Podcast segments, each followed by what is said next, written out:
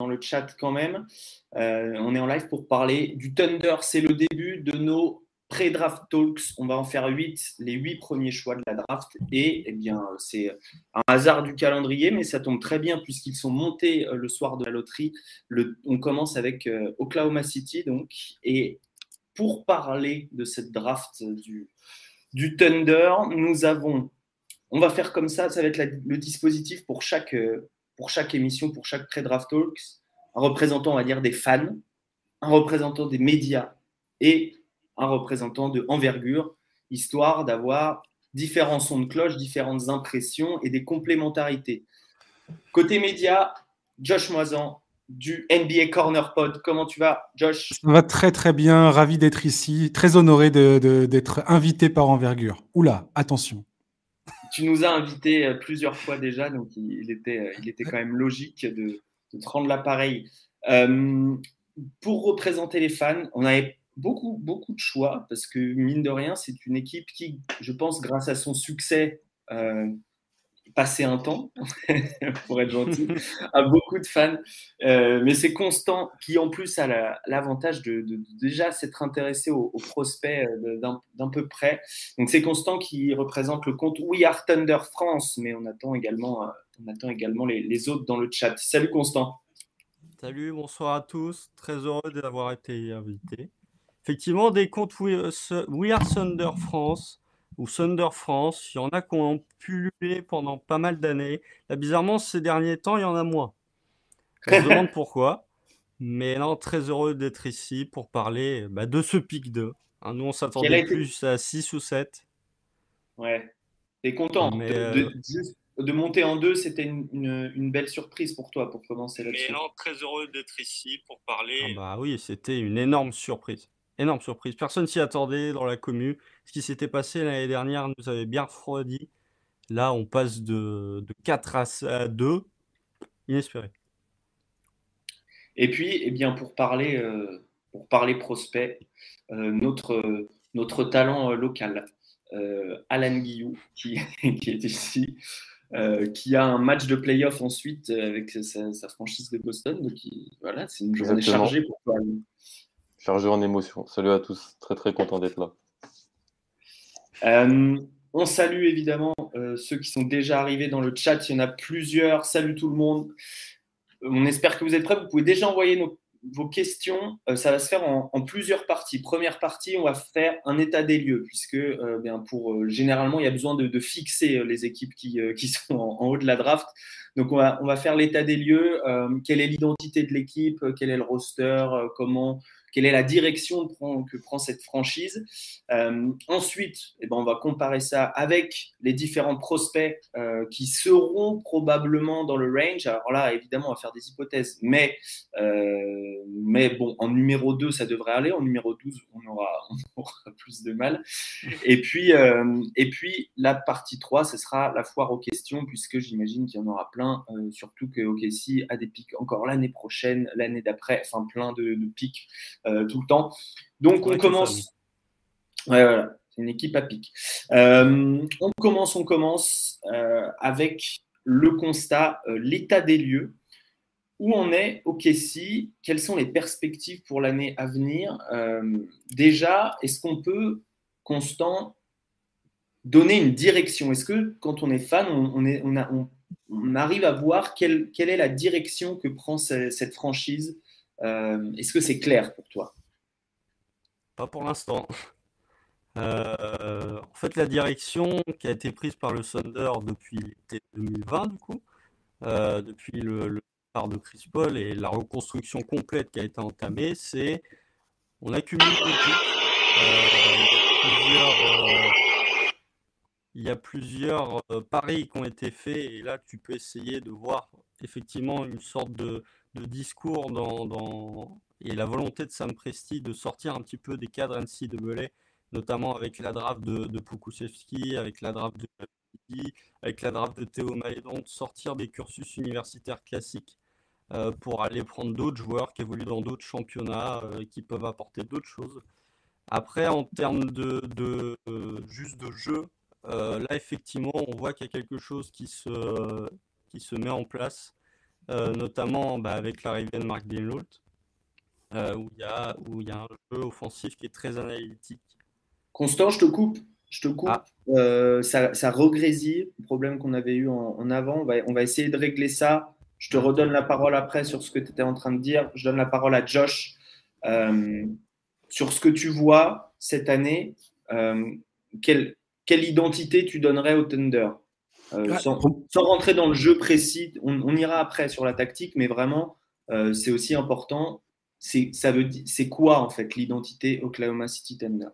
Bah, J'ai l'impression aujourd'hui que, euh, effectivement, comme disait Constant, à l'été 2020, Sam Presti, le, le, général manager, a lancé une opération de reconstruction totale. Et quand je dis totale, c'est vraiment il a poussé le cursus. je veux dire, ce qu'il est en train de faire, c'est du jamais vu auparavant, dans, quasiment dans l'histoire de la NBA. Euh, récolter autant de pics de draft, je crois qu'il en a 38 là jusqu'en la draft 2028, quelque chose comme ça. c'est un nombre euh, impressionnant. On a du mal à faire sens de ce truc-là. En tout cas, moi, j'ai du mal à faire sens. J'ai du mal à des fois à savoir où il veut aller exactement. Maintenant, si on regarde ça un peu plus euh, calmement, on se rend compte que il a, il a quelques, enfin, il a un joueur qui est clair pour moi, c'est Shady Jeus Alexander, et j'ai l'impression qu'il essaye aujourd'hui de construire autour. Il, il, a, il, fait des tentatives. Ils, essayent de choper des talents pour bien entourer euh, Shaggy Alexander. Et, euh, et c'est très intéressant au final parce que on dit, et il l'a dit ça dans sa conférence de presse de, fin de saison, euh, qu'il ne souhaitait pas être pressé par le temps, qu'ils ont le temps encore aujourd'hui, ils veulent se donner le temps de construire ce club, cette identité. Puis l'identité, elle est déjà là. Je veux dire, euh, Sam Presti aux commandes depuis longtemps maintenant. Euh, ça va être intéressant de voir en combien de temps ça va se passer tout ça, parce que on a la draft là, mais je pense que d'ici 2-3 ans, il va falloir commencer pour euh, Sam Presti à déterminer quelque chose. Où ils veulent aller, qu'est-ce qu'ils veulent faire, avec qui ils veulent le faire surtout. C'est intéressant parce que c'est aussi une des questions qui va se poser. Est-ce qu'on cherche tout de suite à avoir des joueurs, euh, euh, disons, d'impact court terme ou est-ce qu'on continue encore ce projet de construction et on va aller espérer des hauts pics à la draft déjà 2023 qui s'annonce plus dense sur le haut, Alan Juste un, mot là-dessus. Euh, euh, si on doit comparer les deux drafts, même si évidemment il reste encore un an avant la 2023, la 2022, pour plein de raisons, notamment Covid, etc., est peut-être un peu moins prête que celle qui, mm. et même au niveau talent, de celle de l'année prochaine. Ouais, la draft 2022, c'est la draft la plus impactée négativement par le Covid parce que c'est la draft où les derniers, les, la saison junior et la saison senior de lycée où a été quasiment blanche à cause de, la pandémie et c'est des années extrêmement importantes dans le développement des gros freshmen. Donc, euh, ça a d'ailleurs forcé des joueurs à sauter le pas. Euh, cette draft, Jonathan Kuminga aurait dû être un top 5 de cette draft. Il était prévu, il a préféré aller dans la, la draft d'avant mais en même temps, cette draft récupère aussi Shadon Sharp, donc c'est un peu ça, un peu dans les deux sens. Mais euh, ça, les gens souvent aiment souvent dire, oh, dans un an, ça va être beaucoup mieux. Alors que, et en souvent mettant un peu à mal la draft actuelle. On en parlait toi et moi sur la 2020 où les gens disaient qu'il était nul. Deux ans après, je pense qu'on était, les gens étaient très durs avec cette draft-là. Euh, mais euh, ouais, 2023, honnêtement, Bon, bah, déjà, il y a quelqu'un en France qui est un prospect de type générationnel, qu'on n'a jamais vu. Euh, dès que je le vois jouer en vrai, me, fait, des sensations étranges. Mais, et puis, une classe incroyable aussi aux États-Unis. Donc, ouais. Pour ça que je pense aussi que le but d'Okessi n'est pas de gagner des matchs l'année prochaine. donc, je pense que c'est pas dans le but d'aller en. Pour eux, même au play-in, en fait. Je pense que pour eux, c'est pas, pas l'objectif. Intéressant. Sur quel roster on va compter l'année prochaine Constant, on va, on, va, on va retester ton son pour voir si, si ça va mieux. Ah, je t'entends zéro là, je t'entends pas du tout, euh, Constant, mais en attendant, euh, ce que je peux faire, ce que je suis en capacité de faire, c'est. Euh, Est-ce que vous m'entendez là? Ah, ça y est. Oui, on t'entend. Est-ce que ça, ça ne grésille? Est-ce que ça grésille? Non, ça ne grésille pas. Tu peux y aller. Parle-moi du roster. Vas-y. Oui, bah, le roster euh, est globalement un joyeux bazar. Sois positif euh, quand même, parce que toute l'année, tu as été un peu négatif. Donc, euh. Comment tu veux pas être négatif quand tu vois la saison, quand on voyait le Thunder cette saison? Ah, C'est pas possible. non, le roster, globalement, il y a trois joueurs compétents dans l'effectif. Non, il y a bien évidemment tes deux intouchables, à savoir Judge Guidi et chez Alexander, qui sont globalement le centre de ta reconstruction, c'est le projet pour le futur. Euh, évidemment Lugensdort qui soulève quelques interrogations parce qu'il arrive en dernière année de contrat. Il va y avoir un petit peu de, discussion autour d'une éventuelle prolongation. Euh, il y a Darius Baisley qui rentre dans cette même catégorie, qui arrive en dernière année. Euh, sinon, le reste, bah, vu qu'on draft que des jeunes, tout est sous contrat rookie. Euh, du Treman, c'est sous contrat rookie. Du Jeremiah Robinson Earl, c'est sous contrat rookie. Même là, je vois le catastrophique Ty Jerome, c'est sous contrat rookie. Beaucoup, c'est sous contrat rookie. Donc voilà, t'as pas non plus. T'as Derek Favors. Euh, t'es, trois vétérans, entre guillemets. C'est Kenrich Williams qui arrive en dernière année de contrat, euh, qui est payé une broutille globalement pour ce qu'il apporte. Euh, t'as Mike Muscala qui est énormément apprécié, que ce soit par la fanbase du Thunder ou par l'organisation. Euh, parce que c'est quelqu'un, c'est un vétéran qui montre toujours l'exemple, qui vient jamais. Donc ils, euh, vont activer l'option euh, pour Mike? Oui. Oui. Oui, oui, ils vont l'activer, sûr et certain. Et tu as Derek Favors, qui bizarrement a pris sa player option à 10 millions. on se demande bien pourquoi. Lui, je ne sais pas s'il sera présent dans l'effectif d'ici le premier match de la saison régulière 2022-2023.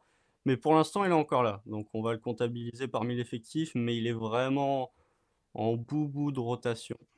Et sinon, oui, tout le reste, euh, c'est du jeune. Et là, vous voyez les, 27 millions donnés à Kemba Walker. Euh, mmh. Ils font un peu mal, mais bon, ils sont là. Bah, ouais, c'est un peu cher, quoi. c'est un peu cher.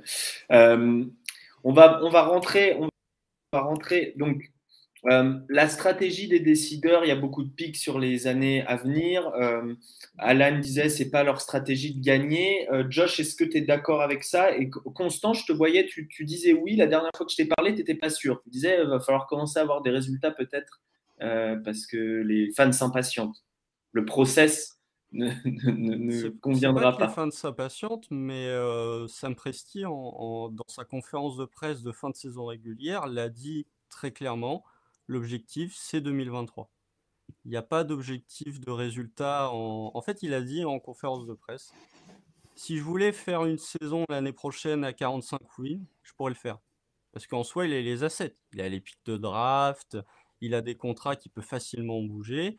Mais lui, c'est pas ce qu'il recherche. Ce qu'il recherche, c'est une équipe capable de jouer le titre pendant plusieurs années consécutives et pas de se retrouver enfermé en milieu, en milieu de tableau à sortir au premier tour en demi-finale de conférence.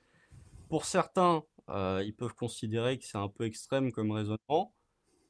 Moi, je suis j'étais pas loin de penser la même chose, mais finalement, la finalité en NBA, c'est quoi? C'est de sortir au premier tour ou d'essayer de gagner des titres?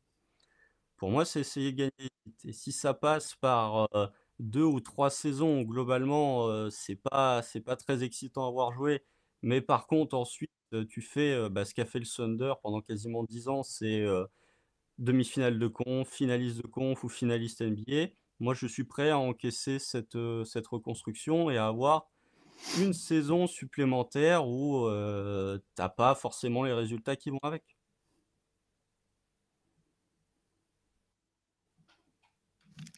J'entends pas. Évidemment, évidemment, le bouton mute. dans, dans, le chat, on se demande si euh, Shai va pas, va pas être saoulé plus que les fans finalement, puisque c'est lui qui est important. Josh, tu, veux réagir là-dessus? Je trouve que le chat a tout à fait raison. c'est exactement ce que j'allais dire. Il y a un moment, euh, Alexander, tu vas finir, il va finir par être complètement. Euh, tu vas aliéner, aliéner ton meilleur joueur si tu continues sur cette stratégie. Je pense que euh, il serait important de préciser que l'année 2023, euh, alors ça correspond à la, construction actuelle engagée par Sam Presti. C'est aussi potentiellement le moment où il va y avoir un nouveau, euh, nouvelle convention collective en NBA. Euh, c'est parce que logiquement, le, le, deal actuel, il court jusqu'en 2023. Enfin, il est censé se terminer à la fin de la saison 2023-2024.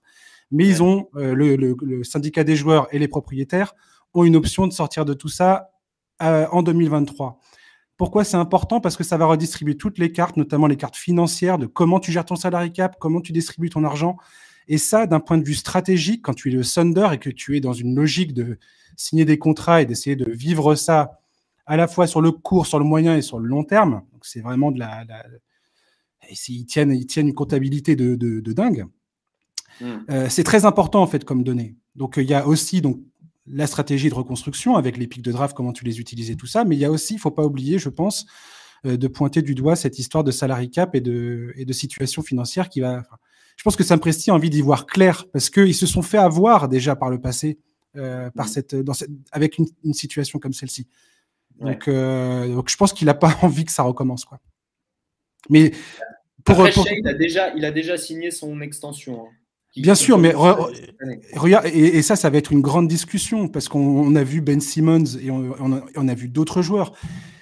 Shea, s'il en a marre, parce que on, a, entendu Ludort dire j'ai envie d'aller en playoff. Che Gilgeous Alexander, il a déjà goûté au playoff. Il a peut-être peut envie d'y retourner. mine de rien, il avance en âge. Donc, au bout d'un moment, ces joueurs-là, ils ont aussi la pression de l'extérieur, ils ont aussi la pression de leur carrière et ils vont se dire bah moi j'ai envie de faire quelque chose, j'ai envie d'être un joueur qui compte. C'est bien de reconstruire, mais au bout de 3-4 ans, ça me saoule, quoi. Et il, aurait tout à fait raison. Alors, si je peux me permettre, euh, le Chez est totalement, pour l'instant en tout cas, est totalement acquis à la cause de la reconstruction. Pour l'instant. pour l'instant. Pour l'instant, elle va pas durer 4 ans de plus non plus. Ah non, non, bien sûr, mais c'est ça où on a l'impression, c'est ce que, je, ce que je voulais dire, c'est qu'on a l'impression que le Thunder a le temps, et c'est vrai, c'est à la fois vrai, c'est à la fois faux. Voilà. Hmm. Oui, ça dépend ce qu'on entend par euh, avoir le temps, quoi. Bon, on va voir avec les prospects dans quelques minutes euh, qu'est-ce qu'ils peuvent apporter ou non. En tout cas, euh, Alan, quand on pique numéro 2, on attend de toute façon un joueur qui va apporter quasi immédiatement au moins un petit quelque chose. Ça va pas être la draft 2021 où il y a eu des très bonnes saisons rookies, euh, surprenantes même. Euh, mm. mais, mais voilà, on attend, on attend quelqu'un qui au moins amène ses forces à lui et va travailler sur d'autres choses.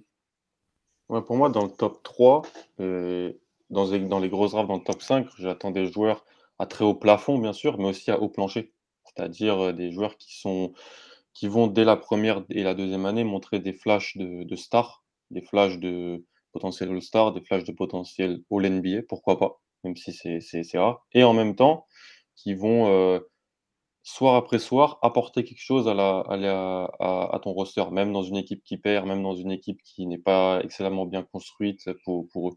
je pense que c'est quelque chose qui est souvent un peu mis de côté Souvent, euh, on veut beaucoup, beaucoup du fit ou alors on veut beaucoup, beaucoup au potentiel. Dans le top 3, normalement, tu dois récupérer des joueurs qui doivent allier les deux. C'est donc, je pense que dans, dans cette draft, il y a potentiellement 3, 4 joueurs qui peuvent euh, avoir des flashs pour être de futurs joueurs qui comptent dans cette ligue et qui en même temps, dès l'an prochain, euh, vont montrer des choses et, aider l'équipe sur le terrain. Donc, le Thunder est en deux, il devrait a priori en récupérer de ces jours-là. Donc, euh, Les quatre sont euh, pour toi Holmgren, Banquero, Ivy, Smith? Ivy, Sharp, pas Smith.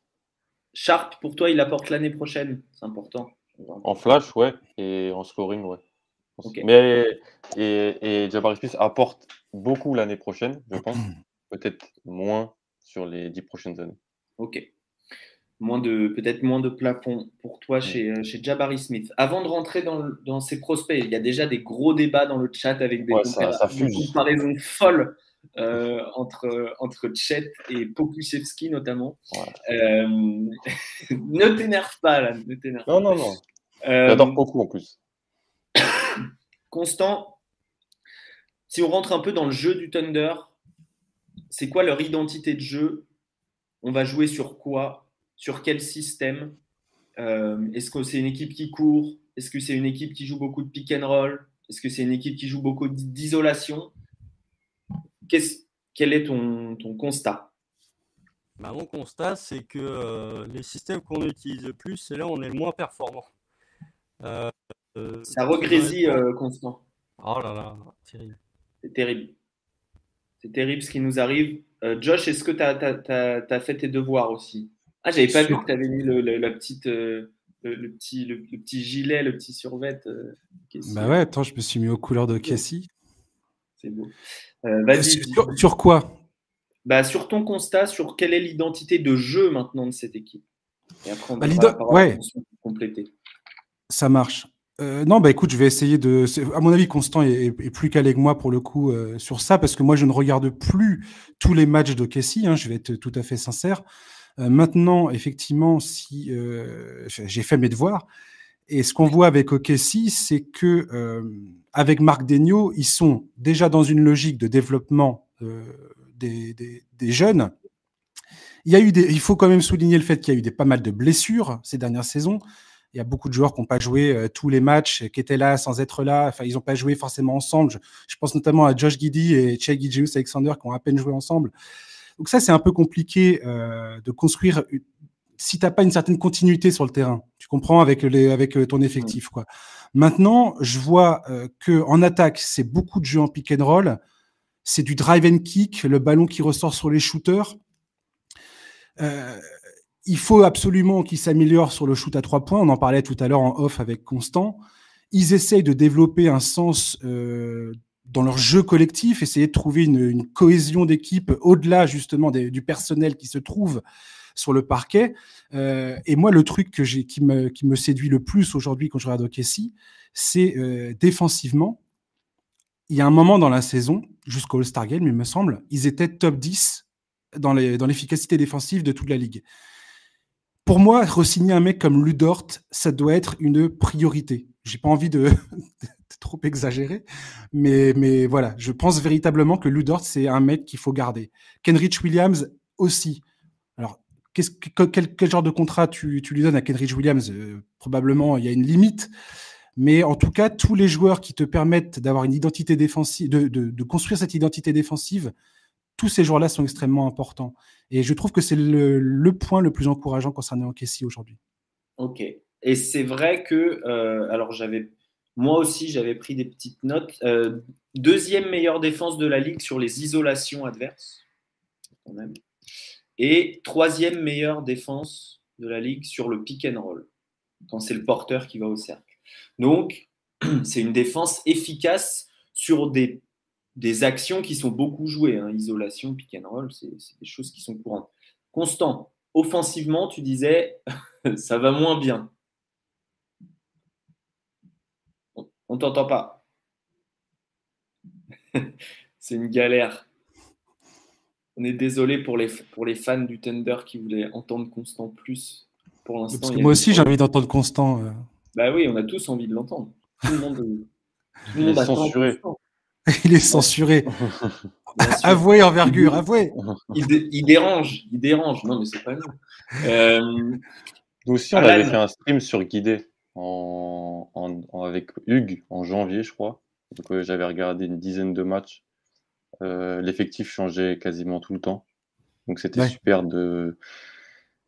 En fait, Alex, il y a plein de joueurs qu'on a vu en NCA Ouais, ouais, mais euh, attends, moi je me suis régalé en allant voir ah les, aussi. stats avancées. Il y a des gars qui ont joué que 400 matchs, tu vois, et, qui, du coup sont tout en haut de certaines stats avancées un peu folles, genre euh, pourcentage de passes réussies, euh, mais c'est vrai que l'identité défensive, elle est présente. même l'année dernière, au début d'année, quand il y avait alors Ford et tout ça, les vétérans, ça défendait dur. Je pense que la culture qui, veut, qui est dans le jeu, qui veut être impliquée, c'est OK, on va perdre potentiellement mais on ne va pas prendre des cartons offensifs. Il euh, faut une certaine forme, de, certaine forme de bonne appréhension collective sur demi-terrain. Il euh, faut quand même faire les efforts. Ça close out fort, moi je trouve, quand je les, quand je les vois jouer. Et comme le disait Josh, pick and roll en attaque parce que tu as Josh guidé. Donc, euh, mmh. Josh guidé sur le et, pick and roll. Et aussi. Mais Josh Guidé, pour un joueur de 19 ans, il est quand même très avancé à la passe sur pick and roll. Alors, je te poserai une, autre question là-dessus. Constant, dès, que tu peux parler, parle. Est-ce que vous m'entendez ah. Oui. oui. Yes. On essaye de me faire taire, visiblement. je ne sais pas par qui. Mais moi, je sais, moi, je sais euh, qui c'est. Constant, on en parlera tout à l'heure. Ah, très bien. Ça commence par Elon. sais rien. Ça commence par Elon. Euh, non, mais offensivement, oui, euh, il y a des gros soucis. Il y a énormément de soucis. Je, reviens, je rebondis sur ce que tu as dit, Josh. Euh, Ok, ici, avant le All-Star Break, huitième meilleure défense. Ouais. sachant que, hormis Lugensdort, tu n'as aucun défenseur vraiment élite dans l'effectif. Donc ça, pour le coup, c'est une mentalité qui est instaurée au Thunder depuis des années. C'est une équipe qui défend, qui défend collectivement et qui défend dur. Sur ça, il n'y a pas de problème. C'est qui le coordinateur défensif au Thunder? Je ne sais pas qui est à côté de Marc, euh, Marc aujourd'hui euh, au Thunder, mais cette personne euh, y est pour beaucoup, à mon avis. C'est-à-dire qu'il y a des schémas défensifs qui sont extrêmement efficaces aujourd'hui à OKC. il, y a Dave, il y a Dave Bliss qui est assistant. après, je ne sais pas qui s'occupe spécialement de la défense OKC. Hmm. Je pense que c'est comme l'équipe, c'est quelque chose de collectif. Je pense que les assistants ont leur mot à dire avec euh, Marc Delnote, etc. Euh, mais ensuite, oui, euh, défensivement, il y a une mentalité qui est inculquée. Et quand tu arrives au KC, même un joueur comme Shelius Alexander, il a énormément progressé défensivement. Il a franchi un vrai step. Et ça, pour le coup, c'est quelque chose qu'on n'attendait pas vraiment. On n'attendait pas vraiment que. Tu vois, on parlait du fait qu'un Josh Giddy allait être énormément exposé défensivement pour sa saison rookie. Finalement, euh, c'était pas non plus impossible de défendre quand tu étais le Thunder avec Josh Giddy sur le parquet. Parce que tu arrivais à le cacher, parce que tu arrivais à, compenser, notamment avec euh, un loup d'ort. Euh, même à l'intérieur, on disait oui, il n'y a pas de pivot. Ok, ici était l'équipe qui autorisait le moins de paniers près du cercle, ou la deuxième équipe qui autorisait le moins de paniers près, du cercle. Donc voilà, défensivement, c'est une équipe très solide. C'est offensivement où le bas blesse. Vous avez dit, vous l'avez dit, une équipe très analytique euh, qui manque d'efficacité, notamment à trois points, euh, mais même en pick and roll. Sixième équipe qui fait le plus de pick and roll, 28e en termes de points par possession. C'est pas possible d'avoir euh, un ratio fréquence de tir, réussite aussi fait. Qu'est-ce qui manque? euh, L'attaque, c'est le, le point majeur.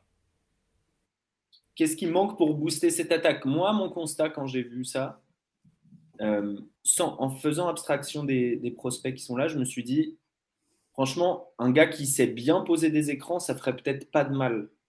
Juste une menace euh, cercle à cercle un, gars qui est capable de poser un écran, de rouler et du coup de resserrer la défense. Parce que l'efficacité sur pick and roll, que ce soit le porteur Kayobu, mais aussi le roller, à part Mike Muscala, mais il a une grosse efficacité grâce au pick and pop, euh, parce qu'il sort et il a une belle adresse à trois points. À part Mike Muscala, il n'y a pas grand monde, et d'ailleurs, il n'y a, pas beaucoup de gens qui vont roll au cercle du côté de OKC. Oui, tout à fait. Mais pour moi, vraiment, le, ce que tu as besoin dans cette équipe, c'est des gars qui sont capables de mettre leur tir à trois points. Euh, j'ai pas la stat sous les yeux, mais le OKC, à un moment de la saison, était l'équipe qui générait le plus de tirs à trois points ouverts de toute la ligue. Quand tu as, cette stat, normalement, tu ne dois pas être dernier en termes de réussite. En, drive. Ouais. est premier de la ligue en drive, donc ça doit être lié l'un et l'autre, probablement lié, c'est-à-dire euh, un drive dans les stats, c'est quand tu pars de plus de 6 mètres et que tu arrives à euh, moins de 2 mètres du panier, 3 mètres.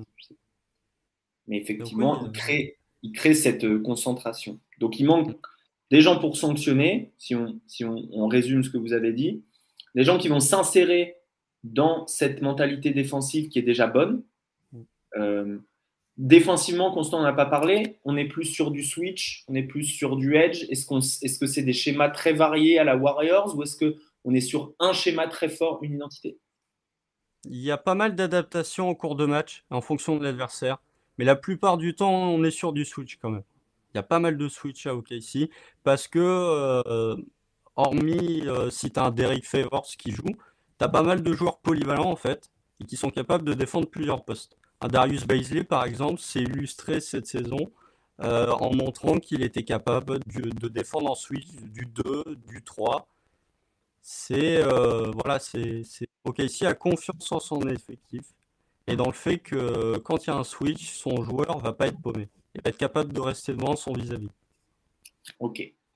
Euh, ça, ça. Je te laisse refaire la petite manip en attendant que, euh, je te redonne la parole. On va rentrer dans, la partie 2, messieurs. Il est, il est temps de se demander quel prospect OKC peut drafter. Euh, alors, on va aussi parler de complémentarité psychologique que j'ai pas encore. Je, je, poserai la question à Constant plus tard. Je la garde en tête, mais une identité, c'est pas seulement des systèmes, c'est pas seulement on joue beaucoup de pick and roll, c'est aussi une alchimie d'équipe. Euh, est-ce qu'on est, euh, une équipe de grande gueule? Généralement, il faut un petit peu de tout dans, dans, une équipe. Il y a plein d'études sur ça très intéressantes qui existent. Alan, en deux déjà, qui sera disponible? Ah bah faut demander au faut essayer d'avoir une photo du board d'Orlando vu qu'ils mettent tout le temps leur board euh, disponible au public. Euh, ils vont peut-être arrêter ça du coup. Hein. Ouais, là ils sont en 1, donc euh, je sais pas. Qui sera disponible? Bah, Déjà, on ouvre. Là, chaque année, il y, a, y, a, un consensus qui est mis en place, une narrative par les médias, les médias draft, les, influenceurs draft aux États-Unis qui font les mock drafts, les big boards. Et c'est vrai que eux, ils créent cette espèce de consensus. Donc, si on suit ce consensus-là, OKC est en deux, beaucoup de gens parlent d'une draft à trois joueurs. Ils devraient avoir soit Jabari Smith, soit Chetom Green, soit Paulo Banquero. Voilà. Eh ben, ça, ça, va exactement avec cette question. Voilà. Euh, puisque chaque équipe aura son board. Chaque équipe aura son board qui est complètement différent. à part à de rares exceptions. Mm à part à de rares exceptions, je pense qu'ils en ont complètement rien à foutre du discours euh, dont tu parlais, euh, la draft à 3, etc. Mm. Euh, ah, les équipes indiennes n'en ont rien à faire. Donc, est-ce que on draft vraiment le meilleur joueur disponible ou est-ce que quand même on commence à s'occuper de cette complémentarité avec des joueurs qui jouent bien chez toi, Josh Giddy, Shea Alexander, même à la limite Lugensdorf, même si bon, il est facile à insérer dans un roster, Lugensdorf. Euh, est-ce qu'on s'occupe de ça un petit peu quand même ou pas? Euh, Personnellement, moi, ma philosophie, c'est non. Je m'en occupe pas. Euh, je draft, pour moi, la draft, c'est là où tu vas chercher du talent pour peu cher. tu essaies d'aller chercher du talent pour peu cher. Et donc, je vais toujours chercher le plus haut talent que je pensais. En fait, je vais toujours applaudir une équipe qui va se dire bah, je prends le joueur parce que c'est le plus gros talent plutôt que le fit. Surtout que bah, pour OKC, euh, il y a des problèmes partout. Alors oui, il y a un bas court qui semble très prometteur, mais dans une NBA en 2022 où on peut jouer de plus en plus avec euh, plusieurs porteurs de balles, on peut jouer de plus en plus avec... Euh, c'est plus vraiment les schémas plutôt archaïques de construction 1, 2, 3, 4, 5 qui existent avant. Je pense que j'irai sur le plus gros talent.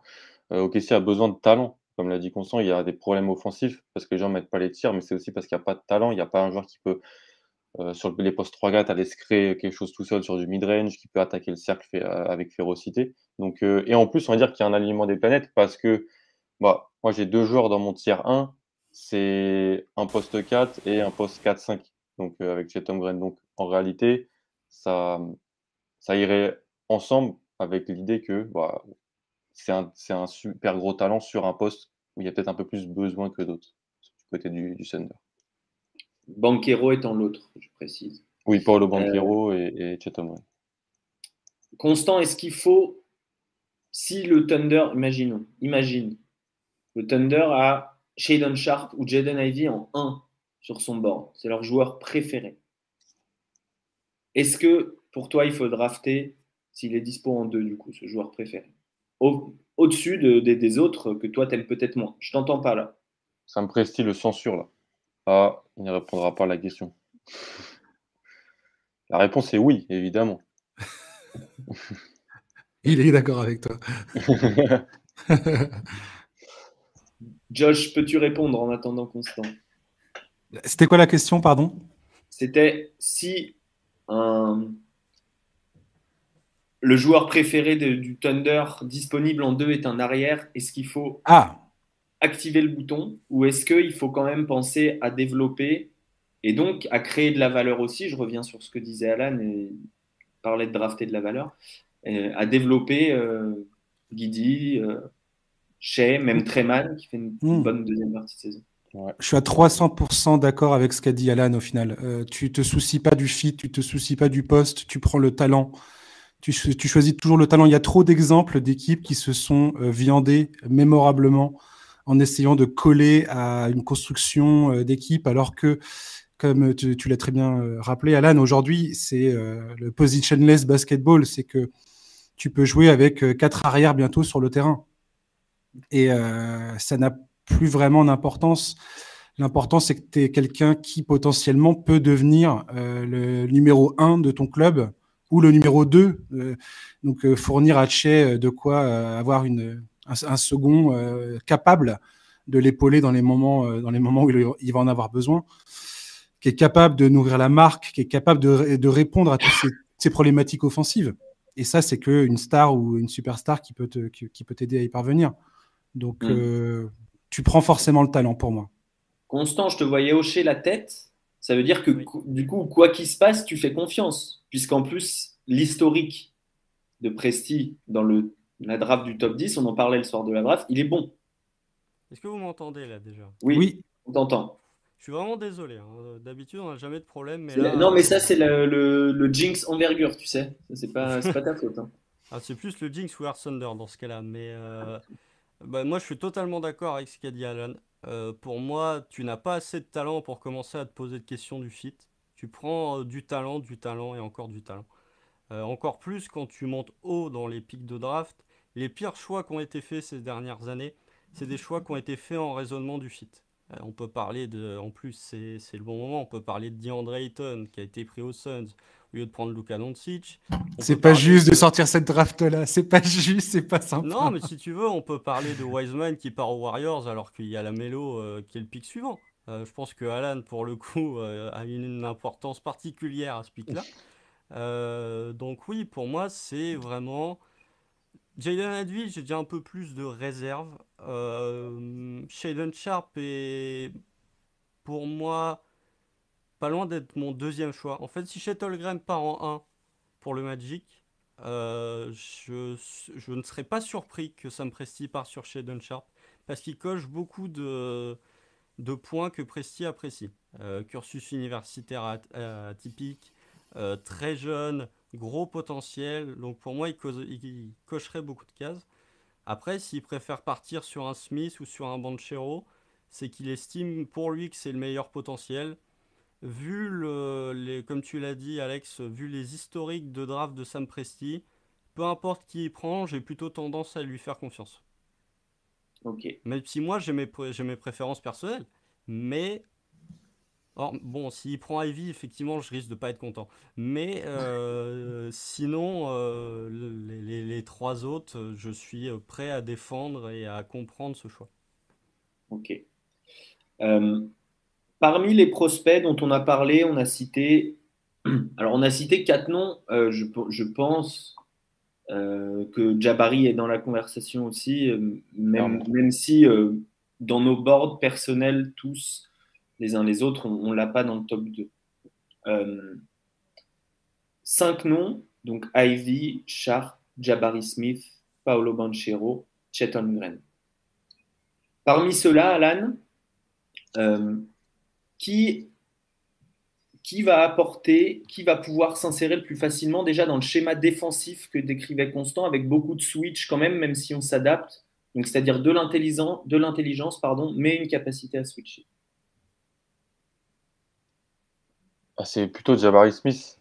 euh, parce que Chet Holmgren est un, un incroyable prospect défensif, prospect à la protection de cercle, notamment. Euh, alors, voilà, faut- mais plus sur du switch, il est plus en difficulté. Il est, bah, déjà, il fait 2m16, donc euh, c'est pas non plus la chose la plus simple pour quand tu fais 2m16 euh, de- d'essayer de tenir des, joueurs au large. Euh, et lui, il est surtout extrêmement bon sur la lecture sur deuxième rideau et sur la capacité de tour de contrôle. C'est-à-dire que quand il est là, les adversaires ont peur d'aller au cercle, ont peur de driver parce que bah, il fait de 16, il a une envergure à, quasi- à quasiment de, plus de 25, plus de 30 quasiment même. Euh, il a un timing incroyable pour contrer. Donc, euh, je pense que le meilleur prospect défensif, dans tous les cas, c'est Chet, parce que Chet, il te change ton système défensif, il change la manière dont, les équipes vont attaquer. Par contre, il est surtout sur du drop, donc sur euh, reculer sur le pick and roll, faire peur pour, pour, que personne aille au cercle. Sur le switch, un petit peu plus compliqué, je pense. Mais et il nécessite aussi un environnement où, à l'instar d'Evan Mobley, à l'instar de Robert Williams, il faut euh, un autre intérieur peut-être plus petit, plus costaud du haut du corps pour s'occuper sur le premier contact des intérieurs. Voilà, beaucoup de gens euh, se disent que Tom Green va se faire défoncer par Joel Embiid, va se faire défoncer par. Déjà, ils se font tous défoncer par Joel Embiid, les, les joueurs. Et deuxièmement, son rôle, lui, c'est plus de faire euh, ce que fait Giannis derrière Brook Lopez, ce que fait Robert Williams derrière Alorford, c'est du second rideau, contrer, euh, être un défenseur playmaker. C'est ce que fait très bien Chet avant de faire cette prise de masse qui, euh, euh, qui sera nécessaire pour la, pour la NBA. Donc le meilleur prospect défensif, tout schéma confondu, c'est Chet pour moi. Euh, ah, je mets, je mets n'importe quoi en, affiche. Euh, tu as répondu donc à la question qui était posée par le chat sur est-il capable de produire Enfin, tu as répondu en partie. Euh, oui, sur Evan Mobley. Mobley a produit. Dans, tu dis dans le bon contexte, oui. oui, mais Evan Mobley est le meilleur prospect défensif que j'ai quasiment vu. Donc, je pense que comparer les deux, c'est pas faire. c'est dur parce que S'il fait pas ce que fait Mobley, on va dire ah, euh, mais ce que fait Mobley n'est pas normal en fait, parce que ce qu'il a fait en saison rookie, euh, c'est défendre comme un vétéran. Donc, euh, Alors, tu parlais d'un profil d'un autre intérieur ou joueur capable de jouer à l'intérieur, plus fort sur le haut du corps, capable d'encaisser, mm. enfin sur le haut et sur le bas d'ailleurs, capable d'encaisser le premier contact. Constant, est-ce que donc on a Derek Favors, est-ce qu'il est, capable de jouer, est-ce qu'il peut tenir ce rôle-là de de chaperon de, de Chet? Non. Non, non. Pour moi, euh, je l'ai vu passer dans le chat. L'agent de Derek Favors, c'est de retour. Euh, l'association entre Darius Bazey et Chet Holmgren, moi, m'exciterait beaucoup.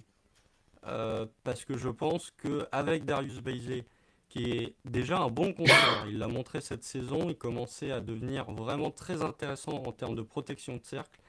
Contreur intelligent qui fait pas souvent de fautes je trouve que Chet, justement, pourrait fonctionner, comme l'a dit Alan, en tant que deuxième rideau.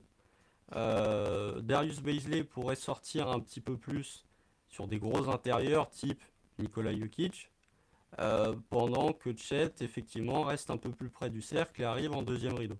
Pour moi, c'est une éventualité qui, euh, défensivement, pourrait être viable, je pense. Euh, ça dépendrait quand même que Darius Bailey augmente encore un peu plus son niveau défensif, même s'il est déjà très bon.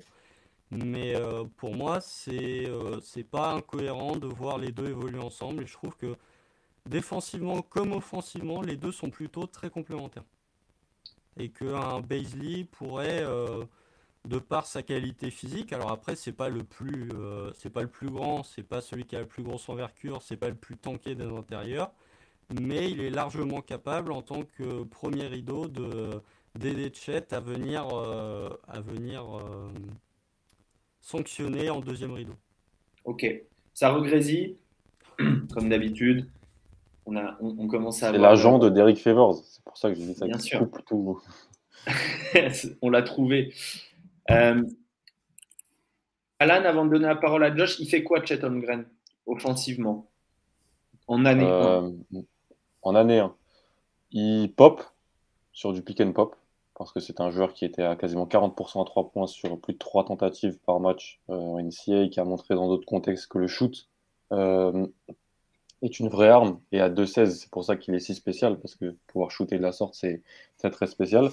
Euh, il, finit, il finit bien proche du cercle, pas incroyable, il peut pas trop poster, il va se faire pousser, il va, il va se faire tenser en NBA.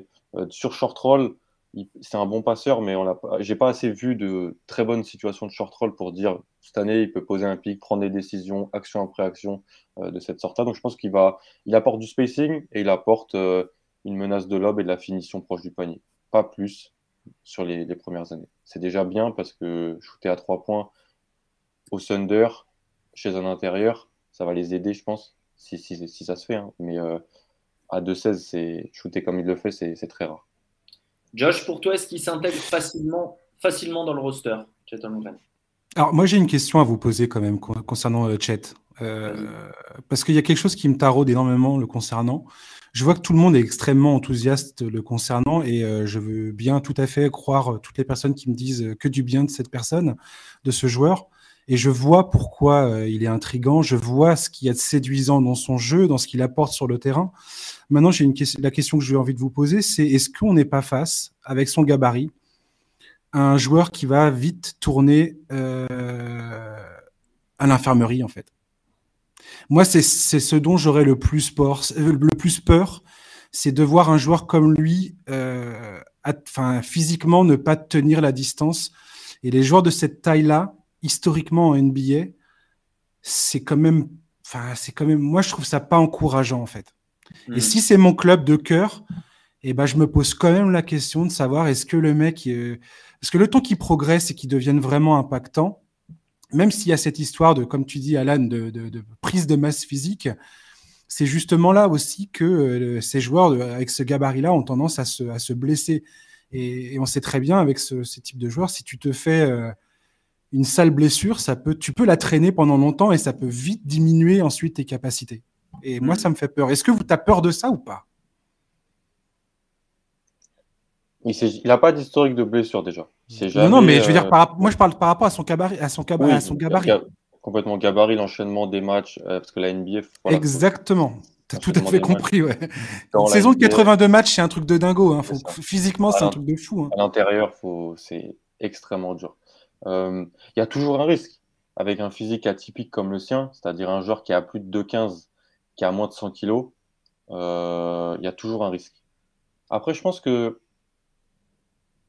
je pense que son jeu lui permet peut-être d'éviter de se mettre dans des situations de, de se retrouver dans des, grosses. Alors, bien sûr, oui, il peut toujours, sur des impacts, euh, prendre des joueurs dans les genoux parce qu'il saute très haut, il va redescendre. Euh, le, haut du, le, haut du corps est très sous-côté, je trouve. Il est puissant du haut du corps.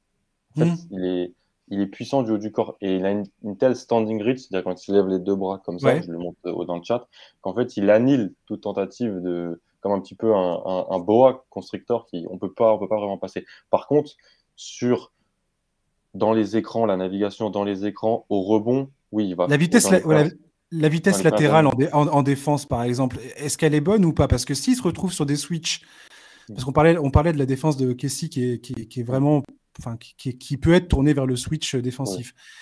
Et on sait très bien comment ça se passe. S'il si, n'est pas capable de se déplacer latéralement, il va être visé. Est-ce qu'ils vont pas se retrouver avec un problème aussi, euh, aussi pénible que vive le Jazz d'Utah aujourd'hui, à savoir, euh, on, a on a des meilleurs défenseurs de l'histoire de la ligue, mais euh, dans certaines configurations, on se retrouve embêté parce que il, peut pas, il peut pas couvrir, il peut, pas aller couvrir sur le corner quand il est sous le cercle, quoi.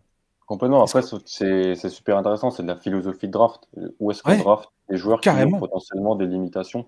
Et c'est vrai que moi, les intérieurs, c'est pour ça que d'habitude, et je les draft pas haut parce que je trouve qu'ils ont, euh, des, ils ont un, un, impact et une influence qui, même quand ils sont très forts, peut être moins, moins importante qu'à d'autres postes parce qu'il y a des limitations athlétiques, des limitations de schéma qui sont, qui sont là.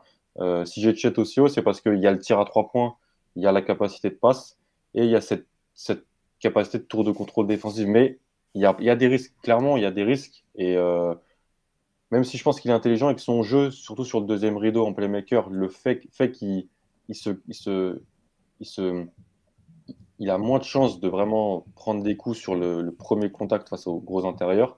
Il y aura quand même toujours des, des risques, ça c'est clair. Moi, le red flag concernant euh, Chetan Graham, ça serait ça en fait. Ça serait la, sa, longévité potentielle dans la ligue. Et moi, ça, ça me ferait peur parce que l'historique de ce type de joueur en NBA ne plaide pas à l'enthousiasme et euh, à la sérénité. C'est mon opinion. C'est une opinion euh, tout à fait argumentée, donc valable. Euh, passons à, Paolo Banquero, par exemple. que peut-il faire euh, alors, c'est un joueur, je vais, laisser euh, Alan se reposer un peu, mais un joueur qui est capable euh, de driver qui est très puissant sur certains appuis, capable d'alterner puissance et vitesse, capable d'être très vif sur des appuis courts pour déséquilibrer son adversaire. C'est un joueur qui a eu des problèmes défensifs mais n'a pas joué pendant longtemps à cause du Covid euh, ce qui pouvait expliquer aussi ses lacunes cette saison euh, du, côté, de Duke. Euh, par ailleurs, c'est quelqu'un qui a, il me semble, pris du poids en arrivant à Duke, ce qui peut aussi changer la donne concernant et la mobilité offensive la mobilité défensive. un profil poste 4 qui pourra tirer avantage de certains mismatchs, c'est clair, même de beaucoup de mismatchs. Euh, Constant, pour toi, comment on peut l'utiliser? Est-ce qu'il s'insère bien dans les line-up euh, de OKC Et je vais mettre en, partage d'écran les, les line-up line de quatre euh, les four men line-up les plus utilisés. Je ne vais pas dire en français. je me pose la question. c'est peut-être avec lui où j'ai le plus de doutes sur sa potentielle utilisation aux côtés d'autres joueurs. Euh, honnêtement, euh, au niveau des line-up à 4, euh, bah, globalement, ça va être voilà, du Shegidius Alexander, du Lugensdorf, du Josh Giddy. après, ça va être soit du JRE, soit du Darius Baisley en fonction de qui tu fais starter. Parce que voilà, au KC, il y a eu beaucoup d'interrogations pendant une bonne partie de la saison sur qui faire starter au poste 5. À un moment, c'était Favors, à un moment, c'était JRE. Un coup, Baisley sortait du banc, après, il est repassé starter. Voilà, beaucoup d'interrogations sur euh, le, starting five et sur la rotation intérieure du Thunder. Euh, Paolo Banquero, euh, j'ai des doutes. c'est peut-être celui où j'ai le plus de doutes sur une éventuelle association avec le roster actuel du Thunder. défensivement, il y a beaucoup de, de travail à faire. alors qu'on dit que ça grésille encore. mais je suis désolé, vraiment je suis désolé. Euh, je vais essayer de faire court du coup. Défensivement, il y, a, beaucoup de progrès, mais je fais confiance en le coaching staff du Thunder pour le faire se, bouger un peu. Offensivement, euh, tu, peux euh, dire que sa capacité de création pour les autres va pouvoir nous aider. Mais pour moi, c'est quand même un joueur qui a beaucoup besoin d'avoir la balle dans les mains en attaque, beaucoup plus qu'un Shuttlegram, beaucoup plus qu'un Smith peut-être au même niveau qu'un Sharp ou, qu'un Ivy par exemple. Mais du coup, je doute de la potentielle compatibilité avec, euh, avec un Guidi, avec un Shea, qui sont deux joueurs qui eux aussi ont besoin d'avoir de, beaucoup la balle en main. Euh, Shea a déjà dû s'adapter euh, cette saison avec l'arrivée de Josh Guidi. Si tu lui donnes un troisième gros ball handler avec Paulo Monquero, ça fait que Guidi va devoir s'adapter, que Shea va devoir une nouvelle fois s'adapter, pour moi, ça commence à faire beaucoup. Et Banquero, je l'ai dit et je vais le répéter, même si son shoot pour l'instant est correct, il est son shoot extérieur, il est largement perfectible. Euh, donc pour moi, euh, ça commence à faire beaucoup de points d'interrogation sur une éventuelle association entre Banquero et Sonda. On vous remercie dans le chat, on sait que ça grésille, mais il faut donner la parole à Constant qui est, euh, qui est incessamment censuré par les, instances de, d'Internet. Euh, Alan, est-ce que il peut avoir un petit peu moins le ballon? Alors, il le partageait cette année à, Duke, hein. il n'était pas superstar tout seul, etc. C'était une grosse équipe. Est-ce qu'il peut avoir un petit peu moins le ballon et être euh, aussi efficace que ce qu'on attend qu'il soit efficace? Puisque pour lui, pour le coup, on attend qu'il soit efficace en attaque. Ouais, complètement ce qu'on vend euh, pour Paulo Banchero, c'est un joueur qui, déjà physiquement, euh, Josh, euh, je pense que ça lui parlera parce qu'il c'est un pôle anti Lui, il n'y a pas aucune question physique. Il fait 2m8, 115 kg. c'est un ancien quarterback au, lycée. Donc, il est, tu l'avais dit, il a fait la prise, une, prise de masse. C'est pour ça qu'il crampait énormément sur le début d'année à, à, Duke. Il avait dû sortir plusieurs fois, même du terrain, pour retourner au vestiaire pour crampe. Aujourd'hui, ça va, ça va mieux.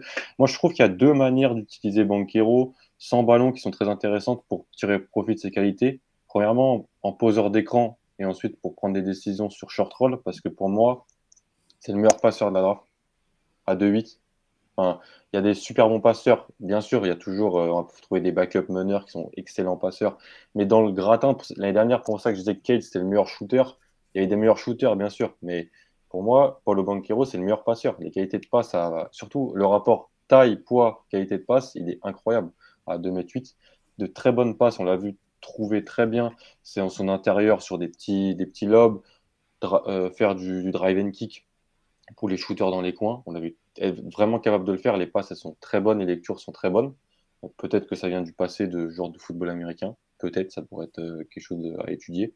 Et deuxièmement, je trouve que, bah, même si c'est quelque chose qui n'est pas toujours analytique, la capacité de Paulo Banquero à créer sur le mid-range et en post-up, elle est très intéressante pour un joueur de son âge. Et c'est une variété quand même dans le jeu qui, même si on est beaucoup aujourd'hui, et je suis très analytique aussi dans ma vision de la NBA sur le driving kick, le tir à trois points, pas de mi-distance, soit au cercle, soit à trois points, avoir un joueur quand même qui euh, est capable bah, de prendre le ballon, aller au cercle. Moi j'adore les joueurs qui vont au cercle, provoquent des lancers francs, attaquent, mettent de la pression sur le panier, ne euh, sont pas que dans le tir.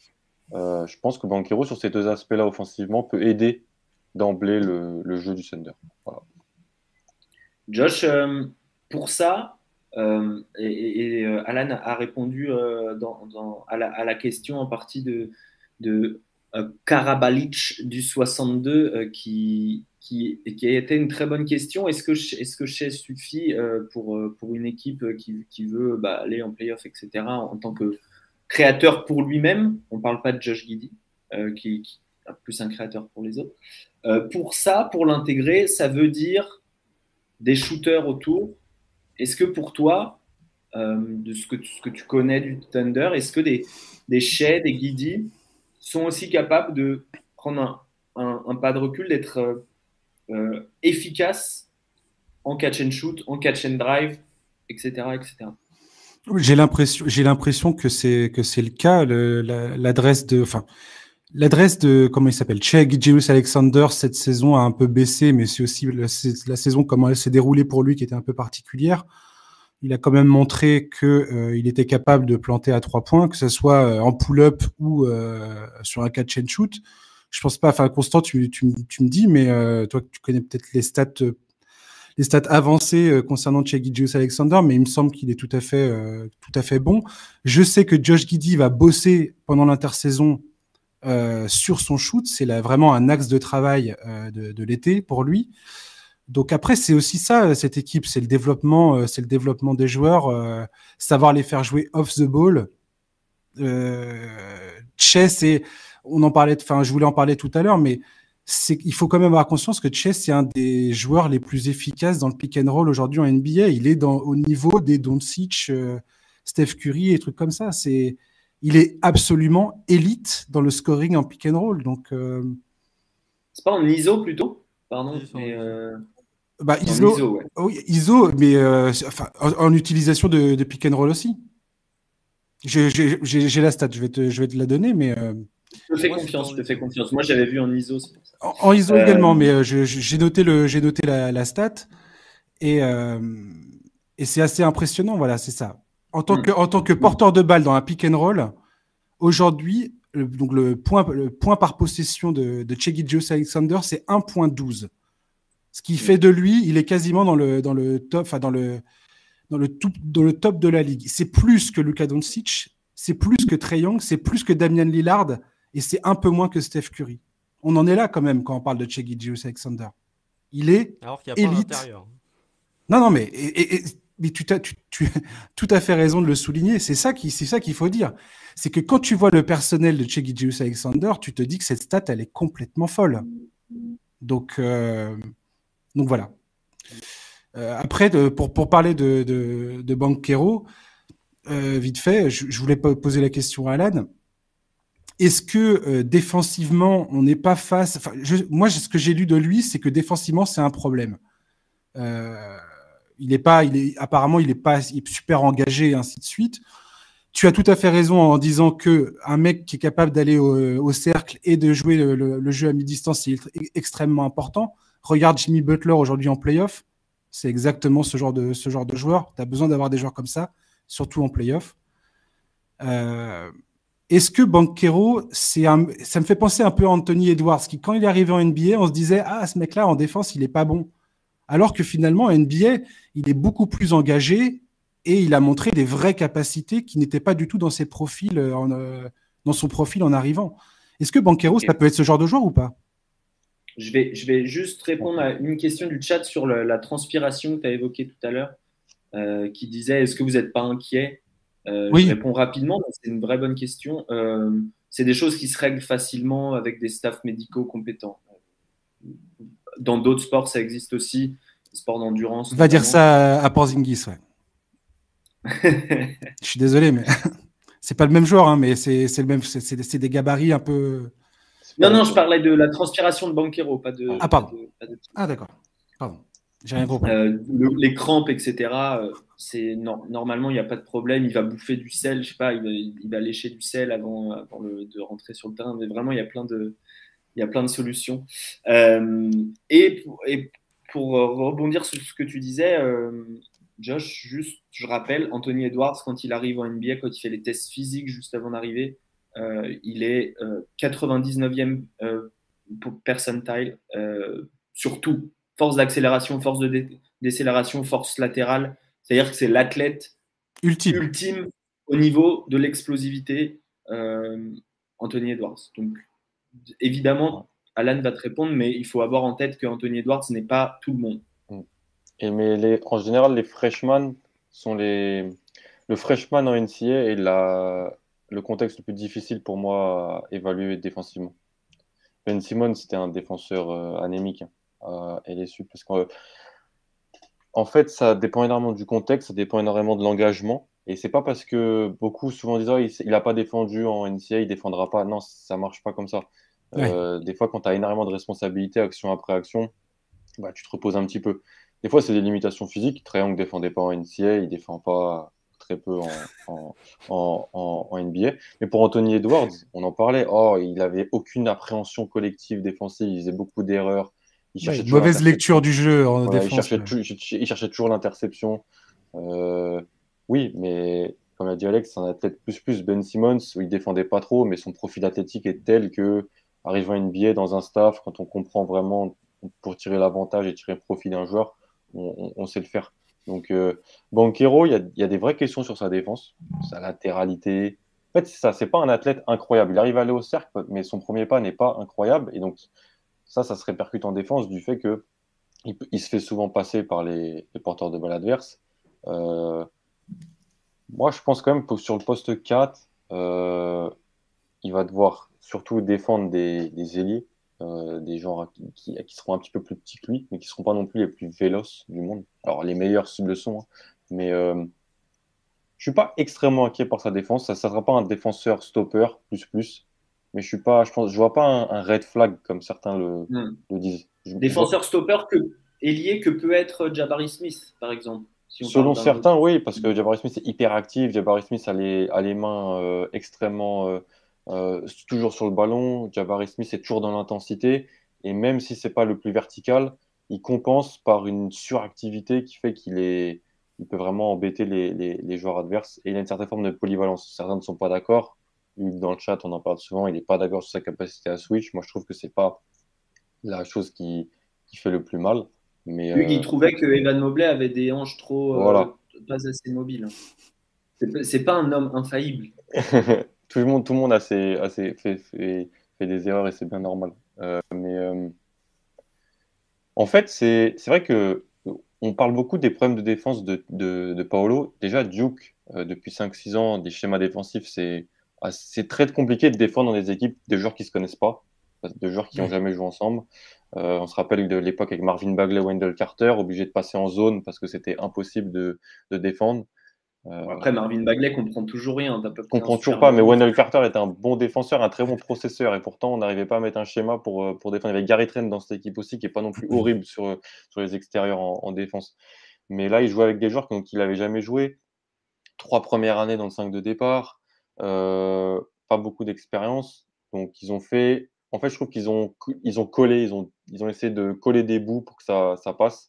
C'était pas le meilleur mmh. contexte, mais c'est pas un défenseur stopper ultime, il faut le dire. Bon, on est en train de déborder. Si le chat, vous en avez marre, vous nous dites, mais vous êtes toujours 160 euh, à nous regarder en, direct, ce qui me, ce qui m'époustoufle. donc merci d'être là. mais on va continuer parce qu'on n'a pas parlé de Sharp.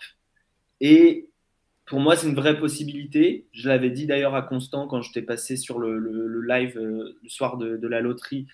J'avais dit, s'il y a une équipe du top 3 qui doit prendre Sharp, pour moi, c'est OKC. Enfin, pas qui doit, mais qui peut. Par rapport à l'historique, etc. Constant, est-ce que tu vois je montrais les, les, line-up tout à l'heure les plus utilisés. Euh, est-ce que tu le vois s'insérer euh, dans, une rotation à, court terme, puisque c'est un joueur qui va avoir besoin de, jouer à un moment des matchs officiels quoi. Ah, il va y avoir une problématique qui va se poser vis-à-vis de Lugensdort, fatalement. Euh, parce que voilà, Josh Giddy et chez Gidius Alexander sont des logs dans ton starting five. T'en as un qui va jouer poste 1, le deuxième qui va jouer poste 2. Poste 3, bah, euh, si tu as un Shaden Sharp, euh, forcément, il va y avoir un moment où on va se dire comment tu peux l'utiliser, soit avec Josh Giddy ou Shea Gidius Alexander, ou alors comment tu vas l'utiliser tout en essayant de continuer à bien utiliser Lugensdort. Euh, une solution qui a été un peu expérimentée par OKC, ça commence à remonter, mais au moment de la bulle, c'était Lugensdort en poseur d'écran au poste 4. Ça a été fait, ça a Ludort est tellement tanké qu'il est capable d'avoir euh, ce rôle de poseur d'écran. Et dans ce cas-là, tu peux avoir un, un Shaden Sharp qui se retrouve au poste 3 et qui du coup a un peu plus de créativité et tu peux faire cohabiter les quatre ensemble. Surtout que défensivement, Josh Giddy est très grand, chez Gidius Alexander n'est pas le plus petit des arrières. T'as pas un déficit de taille monstrueux en fonction de qui tu mets au poste 5. T'as pas un déficit de taille monstrueux si tu mets Lugensdort au poste 4. Donc oui, il y a euh, euh, une, question qui se pose. Je pense, si on draft Shaden Sharp, euh, qui sera utilisé d'abord en sortie de banc, on gardera les, les trois du bac court pendant un certain temps. Et si vraiment Shaden Sharp, avec des minutes bien évidemment, où Sharp est utilisé avec Guidi, Shea, etc., mais on restera vers cette stabilité du bas court. Et si vraiment Sharp explose tout, ce que je pense qu'il est capable de faire, il y a un moment où euh, il y aura une question qui va se poser sur Lugensdort. Est-ce que tu le mets en, sixième homme euh, défenseur en sortie de banc? Est-ce que tu le décales au poste 4 Pour moi, c'est une question qui va se poser, mais pour moi, c'est un problème de riche. C'est pas vraiment une interrogation qui me fait avoir des sueurs froides en y pensant. Pour moi, c'est euh, bah ouais, tu as un défenseur qui est potentiel au defensive team. Et euh, si tu prends Sharp en deux, c'est que tu estimes qu'il a un potentiel de superstar. Donc pour moi, c'est c'est vraiment. Euh, moi, je prends pour avoir ce genre de problème tous les jours à OKC. Josh, quelle question tu te poses sur Shaden Sharp? On en a parlé vite fait tout à l'heure avec Constant off. Moi, ce qui me dérange, c'est le fait qu'il n'est absolument. Enfin, on n'a pas, à part ces années au, lycée, on a, on n'a rien d'autre à se mettre sous la dent, donc c'est un peu compliqué, je trouve, ce genre de, de profil. Ça me semble un peu risqué de, se baser là-dessus sur un pic 2. Maintenant, quand tu regardes son profil, ça a l'air effectivement très, très encourageant, euh, très séduisant. Voilà, moi, je voulais savoir les... quelles sont les, principales qualités, de les trois qualités qui, sont, qui, font, qui feraient que ce mec-là soit un un pic justifiable avec le, deuxième, le deuxième choix de la draft? Pourquoi, pourquoi on, en est là aujourd'hui tous les quatre à parler de ça, quoi? De cette possibilité. Vas-y, Alan. Moi, j'ai un complément de réponse, je pense, mais je te laisse. Euh, je, bah, je commence et tu finis. Euh, le, la capacité à shooter en, sortie de dribble, c'est peut-être euh, c'est la chose la plus rare, la plus dure, et c'est sûrement lui qui, fait ça de mieux dans cette, dans cette cuvée. Comme tu l'as dit, euh, il a, pour le grand public, on se base que sur du lycée, c'est vrai. Euh, nous, on l'a aussi vu en FIBA avec le Canada. C'était quand même il y a trois ans, faut quand même le dire. C'était il y a trois ans, c'était en 2019, un tournoi U16. Et on l'a aussi vu en. Alors, je sais qu'en France, c'est très impopulaire en AAU. donc, en AU et EYBL, donc le circuit parallèle de Nike euh, aux États-Unis, qui euh, sur lequel je,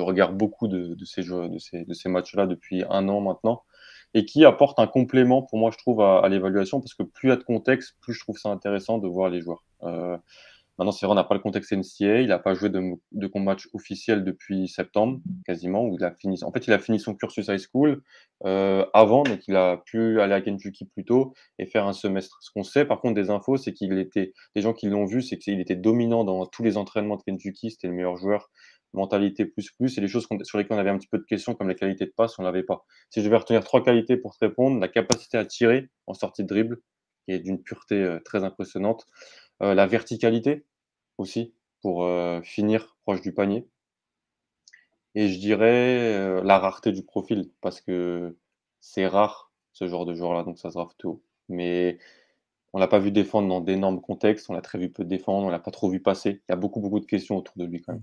Quand je t'entends, j'ai l'impression que ça peut potentiellement être un des tout meilleurs joueurs de cette draft, en fait. Ah, pour moi, clairement.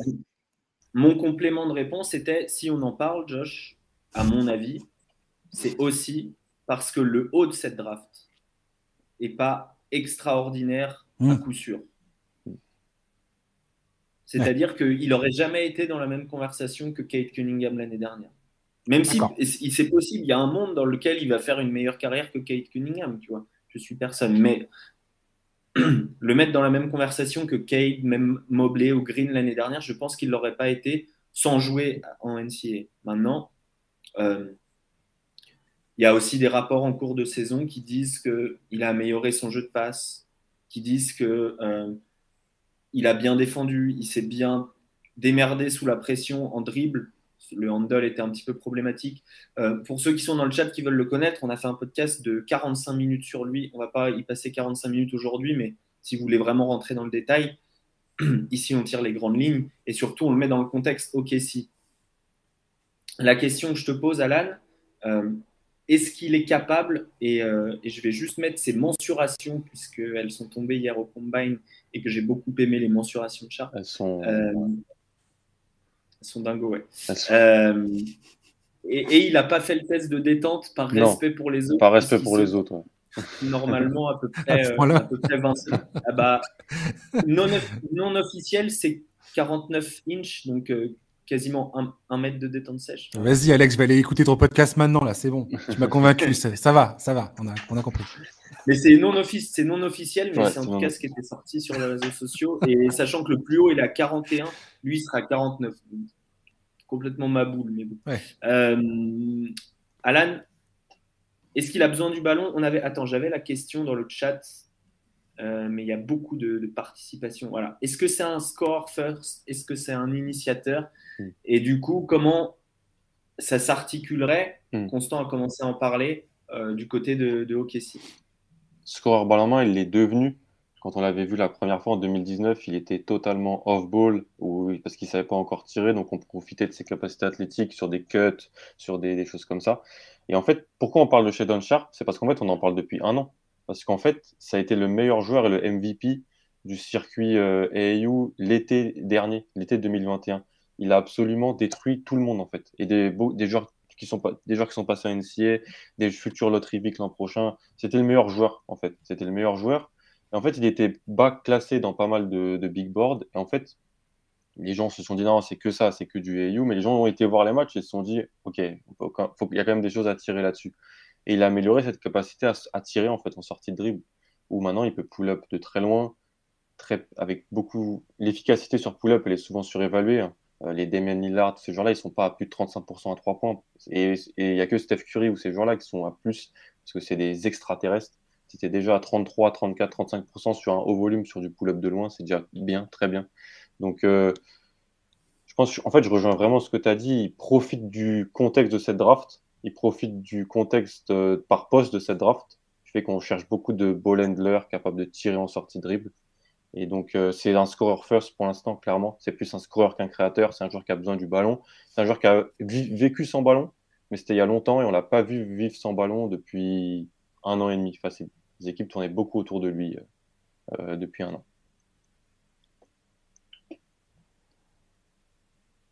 Incroyable. Voilà les mensurations du jeune homme. Je ne peux pas mettre en plus grand, hein. pardonnerez. Euh, donc 6, 25 de tête, c'est doit être du 1,96. 1,96, 1,97, ouais. Et, donc, une wingspan de bah, 2 mètres 12. Ouais. Sapresti doit aimer ça. Il aime bien les, il aime bien les wingspans. Ah, mais Orlando peut aimer aussi, hein. c'est pas problème. c'est vrai, c'est vrai. C'est vrai qu'Orlando, il aime bien ça aussi. Il a des outils. voilà, pour, pour, pour, faire, euh, pour faire simple.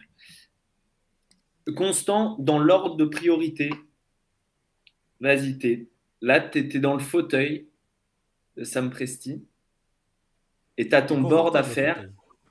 Tu as ton board à faire. Euh, c'est quoi ton ordre de priorité, donc ce qu'on appelle le board euh, Mon ordre de priorité, qui n'est que le mien, hein, parce que je sais que sur le compte, il euh, il va pas être partagé. En 1, c'est chat, pas de débat. Je pense qu'en 2, c'est Sharp. Honnêtement, hein, je pense qu'en 2, sur mon board, j'ai Sharp. En 3, j'ai Banquero. En 4, j'ai Jabari. Et en 5, euh, j'ai euh, Ivy si vraiment, euh, si vraiment le gars te, te, rend fou sur les workouts et qui te donne l'impression d'avoir un potentiel illimité. Mais vraiment en dessous des 4 autres. Ok, Ivy, on n'en a pas parlé parce que j'ai mal géré le temps. Hein, c'est ma faute. mais, mais voilà, c'est un arrière qui va très très vite on parle souvent du premier pas. Moi, je trouve qu'il va plus vite sur le deuxième pas. Enfin, c'est surtout impressionnant son deuxième pas plus que le premier. Euh, on est par là pour parler des détails. Alan, est-ce que tu partages le board? Non, toi, tu n'as pas le même board, mais même dans le contexte OKC, puisque ce qui est intéressant dans les boards, c'est parfois aussi de faire des boards spécifiques par équipe. Complètement. Euh, si tu devais faire un board pour OKC, Mmh, ouais, c'est la même Ouais, je partirais sur la même chose. Même, euh, même si je préfère Jaden Ivey à Jabari Smith, peut-être même que je prendrais peut-être même Jabari Smith pour. Euh, je, je l'ai dans le même tiers que Jaden Ivey, donc il ferait, Jabari Smith ferait plus sens. C'est vrai qu'on n'en a pas parlé. Il y a une très grosse hype sur lui. rien que demain à OKC, rien que par son tir, il est d'emblée. Parce qu'un joueur de 2m10 qui, qui tire comme, euh, qui a le potentiel pour tirer comme Prime Rashard Lewis, euh, d'arriver euh, tout de suite en NBA, ça aide. Donc, il ferait sens, je pense, avec en plus l'activité défensive et la qualité de passe. Il y a des limites dans son mm. jeu. Je pense qu'il a peut-être moins de superstar potentiel que Jaden Ivy, mais il ferait extrêmement de sens à, à OKC. Ok. Josh, parce que tu as entendu, c'est quoi ton scénario idéal pour OKC Parce que tu avais des questions pour chaque joueur. Il n'y avait personne qui était vraiment. Qui te... Toi, tu es plus Team Jabari. De ce que j'ai pu lire en préparant cette émission, je serais plus Team Jabari et Alan vient de résumer très bien, probablement parce que euh, shoot, défense, euh, il n'y a jamais rien de sûr dans les drafts. Ça, c'est un truc qu'on apprend très vite quand on s'occupe de ce genre de choses. Enfin, vous êtes les mieux placés pour le savoir. Et, euh, peut-être que d'avoir justement ce mec-là qui, au mieux, devient un, super role player, peut-être, tu vois, enfin, dans le pire des cas. Je trouve ça plutôt euh, bien. Maintenant, euh, Green, non. Donc, quand, je vous écoute, je me dirais euh, Sharp en premier, potentiellement. Je serais, serais tête brûlée, j'irai, j'irai chercher ce mec-là, si vraiment il a le, potentiel que, vous décrivez. Euh, Jabari Smith, parce que ça m'a l'air d'être, euh, un bon profil. Chet, il me fait peur, moi, personnellement.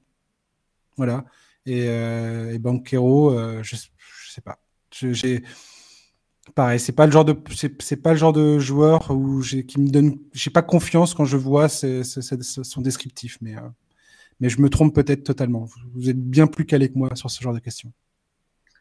Oh, personne n'a la, oh. vérité en bouche. Euh, non, non, mais je veux dire, voilà, c'est c'est pas quelqu'un qui me qui me qui me qui Enfin voilà. Maintenant, j'ai une question pour. Euh, alors, on a dit cette équipe d'Okessi, elle a déjà son, son, son, option et on était un peu tous d'accord là-dessus. Et Josh nous a encore plus mis d'accord avec les stats. Euh, son option numéro 1, non mais c'est vrai, l'option numéro 1 de OKC, quoi qu'il arrive, l'année prochaine, ce sera chez. Ça, on est à peu près d'accord là-dessus. Du coup, Alan, est-ce que ça vaut vraiment le coup dans cette draft de drafter un gars? Et là, je parle peut-être de Banquero, parce que Holmgren, c'est un cas différent. qui, qui peut être ton meilleur joueur ou est-ce que ça vaut le coup d'attendre un an, deux ans pour drafter un gars qui peut vraiment être une superstar? Est-ce que Banquero, ça peut être le gratin de la ligue Ça peut être un top 20 joueur ah, euh, Oui, ça peut être un top 20, mais je pense pas que ça peut être le meilleur joueur d'une équipe qui va au, va, au titre. Hmm. Mais ça peut être un, un excellent, ça peut être un, excellent élévateur de plancher. Ça peut être un excellent, une excellente deuxième option, mais qui nécessiterait la, le développement du tir extérieur pour jouer en complément d'une star, qui serait sûrement plus petite et qui aurait sûrement plus la balle. Mais euh,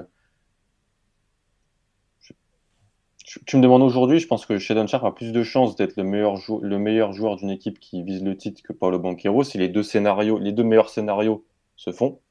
Euh, Paulo Banquero a sûrement moins de chances d'être un mauvais joueur que chez Sharp. Hmm. Mais euh, c'est des questions qu'il faut se poser tout en ayant aussi en tête 2023, comme tu le dis, parce que 2023 potentiellement a déjà pour moi deux voire trois joueurs qui peuvent être dans le gratin de la NBA. Donc, euh, c'est très bonne c'est Osar Thompson. Ah, ok. C'est l'homme qui peut dunker, puis faire un layup et dunker dans la même action. Bien sûr, bien sûr. J'en ai bouffé de l'overtime. Mais euh, euh, c'est super intéressant parce que moi, je prendrais quand même ce que je pensais être le meilleur joueur, le meilleur talent, même si c'est pas peut-être celui qui va pas peut-être être un, ma meilleure option. Même dans cette draft. Même dans parce que tu sais, il y, a cette théorie du euh, le, le, mauvais initiateur. Ouais, complètement l'initiateur d'une mauvaise équipe, le meilleur joueur, le Julius Randle mettons des mots euh, sur, ce genre de joueur. Non, C'est pas gentil, il prend les, les Knicks encore. Oui, c'est vrai. Non, mais même si, si, tu veux être vraiment méchant, tu peux presque dire Damien Lillard, tu vois. Alors j'applaudis. Là, il y a beau ah, c'est trop, ouais, trop fort pour être option 2. Oui, je vois, je vois ce que tu veux dire. Mais en même temps, si on attend dans une draft de drafter toujours un futur top 5 NBA, parce que pour moi, des, des superstars capables de mener leur équipe au titre, qu'importe le contexte, chaque année, il y en a quoi 5, 6 et encore. Donc, euh, mais mais c'est hyper intéressant parce que ça si tu draftes aujourd'hui Paulo Banquero, ça ferait que tu as chez Guidé Banquero l'année prochaine, tu vas revenir dans le top 4-5, tu devras quand même réfléchir à, ton équipe, même si même moi je suis un pape du, du talent sur le fit, tu devras quand même penser à ça. Donc euh, cette draft-là, en deux, elle a quand même de l'influence sur les, prochaines années, ok, si quoi qu'on en veut, quoi qu'on en dise. Euh, et du coup, ce qui est intéressant pour revenir là-dessus, et après on parlera avec Constant des pics 12 et 30 de ce qu'il a envie de comme profil. Puisque bien, plus intéressant. bien plus intéressant. C'est plus des pics où on va se demander euh, sur le fit, etc. Euh, ce, qui est, ce qui est intéressant, c'est que Chet, par exemple, et même Jabari dans une moindre mesure, ils sont peut-être plus complémentaires, peut-être plus capables d'être des joueurs qui vont être seconde option d'une éventuelle superstar un jour que Paolo Banquero. Shadon Sharp, je ne sais pas parce que je l'ai vu que en position de superstar, en position de super euh, euh, porteur de balle euh, qui a le droit de tout faire.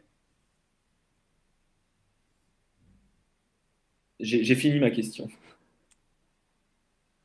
C'est pour Constant, on est d'accord. Non, c'est pour toi. Ah, c'est pour, moi, pardon, excuse-moi. Euh, oui, oui, clairement. Le... La scalabilité, pour reprendre un mot euh, utilisé aux États-Unis, de Jabari Smith et de Chet L'évolutivité, on dit en français. L'évolutivité, exactement. Ça veut dire la capacité à peser dans une équipe quand, quand le contexte n'est pas le meilleur pour soi-même. C'est-à-dire souvent quand on n'a pas le ballon, en réalité, pour, pour pas mal de joueurs. Jabari Smith, par son tir, est incroyable parce qu'un joueur euh, de sa taille qui prend autant de tirs à trois points avec une telle efficacité, qui peut aussi euh, face-up sur demi-distance aussi facilement, sera utile dans tout contexte. Chez Tom Green, pareil pour la défense. Je pense que leur niveau d'évolutivité est plus important que, que, Sharp et Banquero. Mais si Sharp, ça marche, l'évolutivité, on la met de côté parce que ça peut être euh, cette superstar balle en main, ça peut être, ça peut être, ça peut être un Devin Booker. Voilà. C'est le meilleur scénario de Shadon Sharp, pour moi, c'était Devin Booker. Donc, euh, plus athlétique. Mais ça, c'est pas, pas, des, pas des grands. C'est pas une, une, vitesse très très impressionnante sur le premier pas, mais c'est des longs segments, des, mm. une capacité de. s'élever au-dessus du défenseur, etc. Alors évidemment, les, les, apôtres du court terme vont dire que Devin Booker s'est fait dessus dans un match 7, mais ça arrive à beaucoup. Il a mis 40 points deux matchs de suite dans des finales NBA. Bien sûr. Bien sûr. Et tu fais bien de le rappeler. Euh, Constant, Josh, la même question. Pic 12, quel profil? Euh, au, planche, euh, au, plancher et moins de plafond, l'inverse, c'est-à-dire on draft au potentiel et on jette encore le dé. Il y a aussi un pic 30, je peux vous poser la même question pour le pic 30. Constant, je te laisse commencer. déjà, est-ce que tu piques en 12 et en 30 c'est la question. Très bonne question. Euh, je pense que Sam Presti, s'il a un coup de cœur sur un joueur ou s'il y a un joueur qui baisse, on en a parlé euh, quand tu étais passé sur le live euh, au moment de la loterie. Si un Edge Griffin est encore disponible en 8 ou 9, pour moi, Sam Presti, il doit appeler, il doit absolument essayer de le récupérer. parce que le, on parle, que ce soit en termes de fit ou que ce soit en termes de potentiel, il serait très bien au OKC. Alors oui, après, je sais, il y a le dossier médical où il y a des red flags, etc. Mais pour moi, c'est vraiment le joueur que tu dois cibler en priorité avec ton deuxième pick si jamais tu as envie de monter. Euh, après, euh, là, tu l'affiches. Euh, un Ousmane Diagne, par exemple, c'est pas le genre de profil que j'ai envie de voir au KC. je vais peut-être être en désaccord avec, avec ce que pense Saint-Précy. Mais pour moi, en 12, il faut que tu commences à drafter des joueurs qui ont un plancher un minimum élevé et que tu arrêtes de faire des paris à, tout va. Euh, C'est-à-dire que toi, les, les, les Poku, etc., t'en as ta claque. ouais, c'est ça. En, fait, j'ai envie de voir euh, un petit peu de stabilité au Thunder. Des joueurs qui, à partir du moment où tu auras ta star, seront déjà productifs.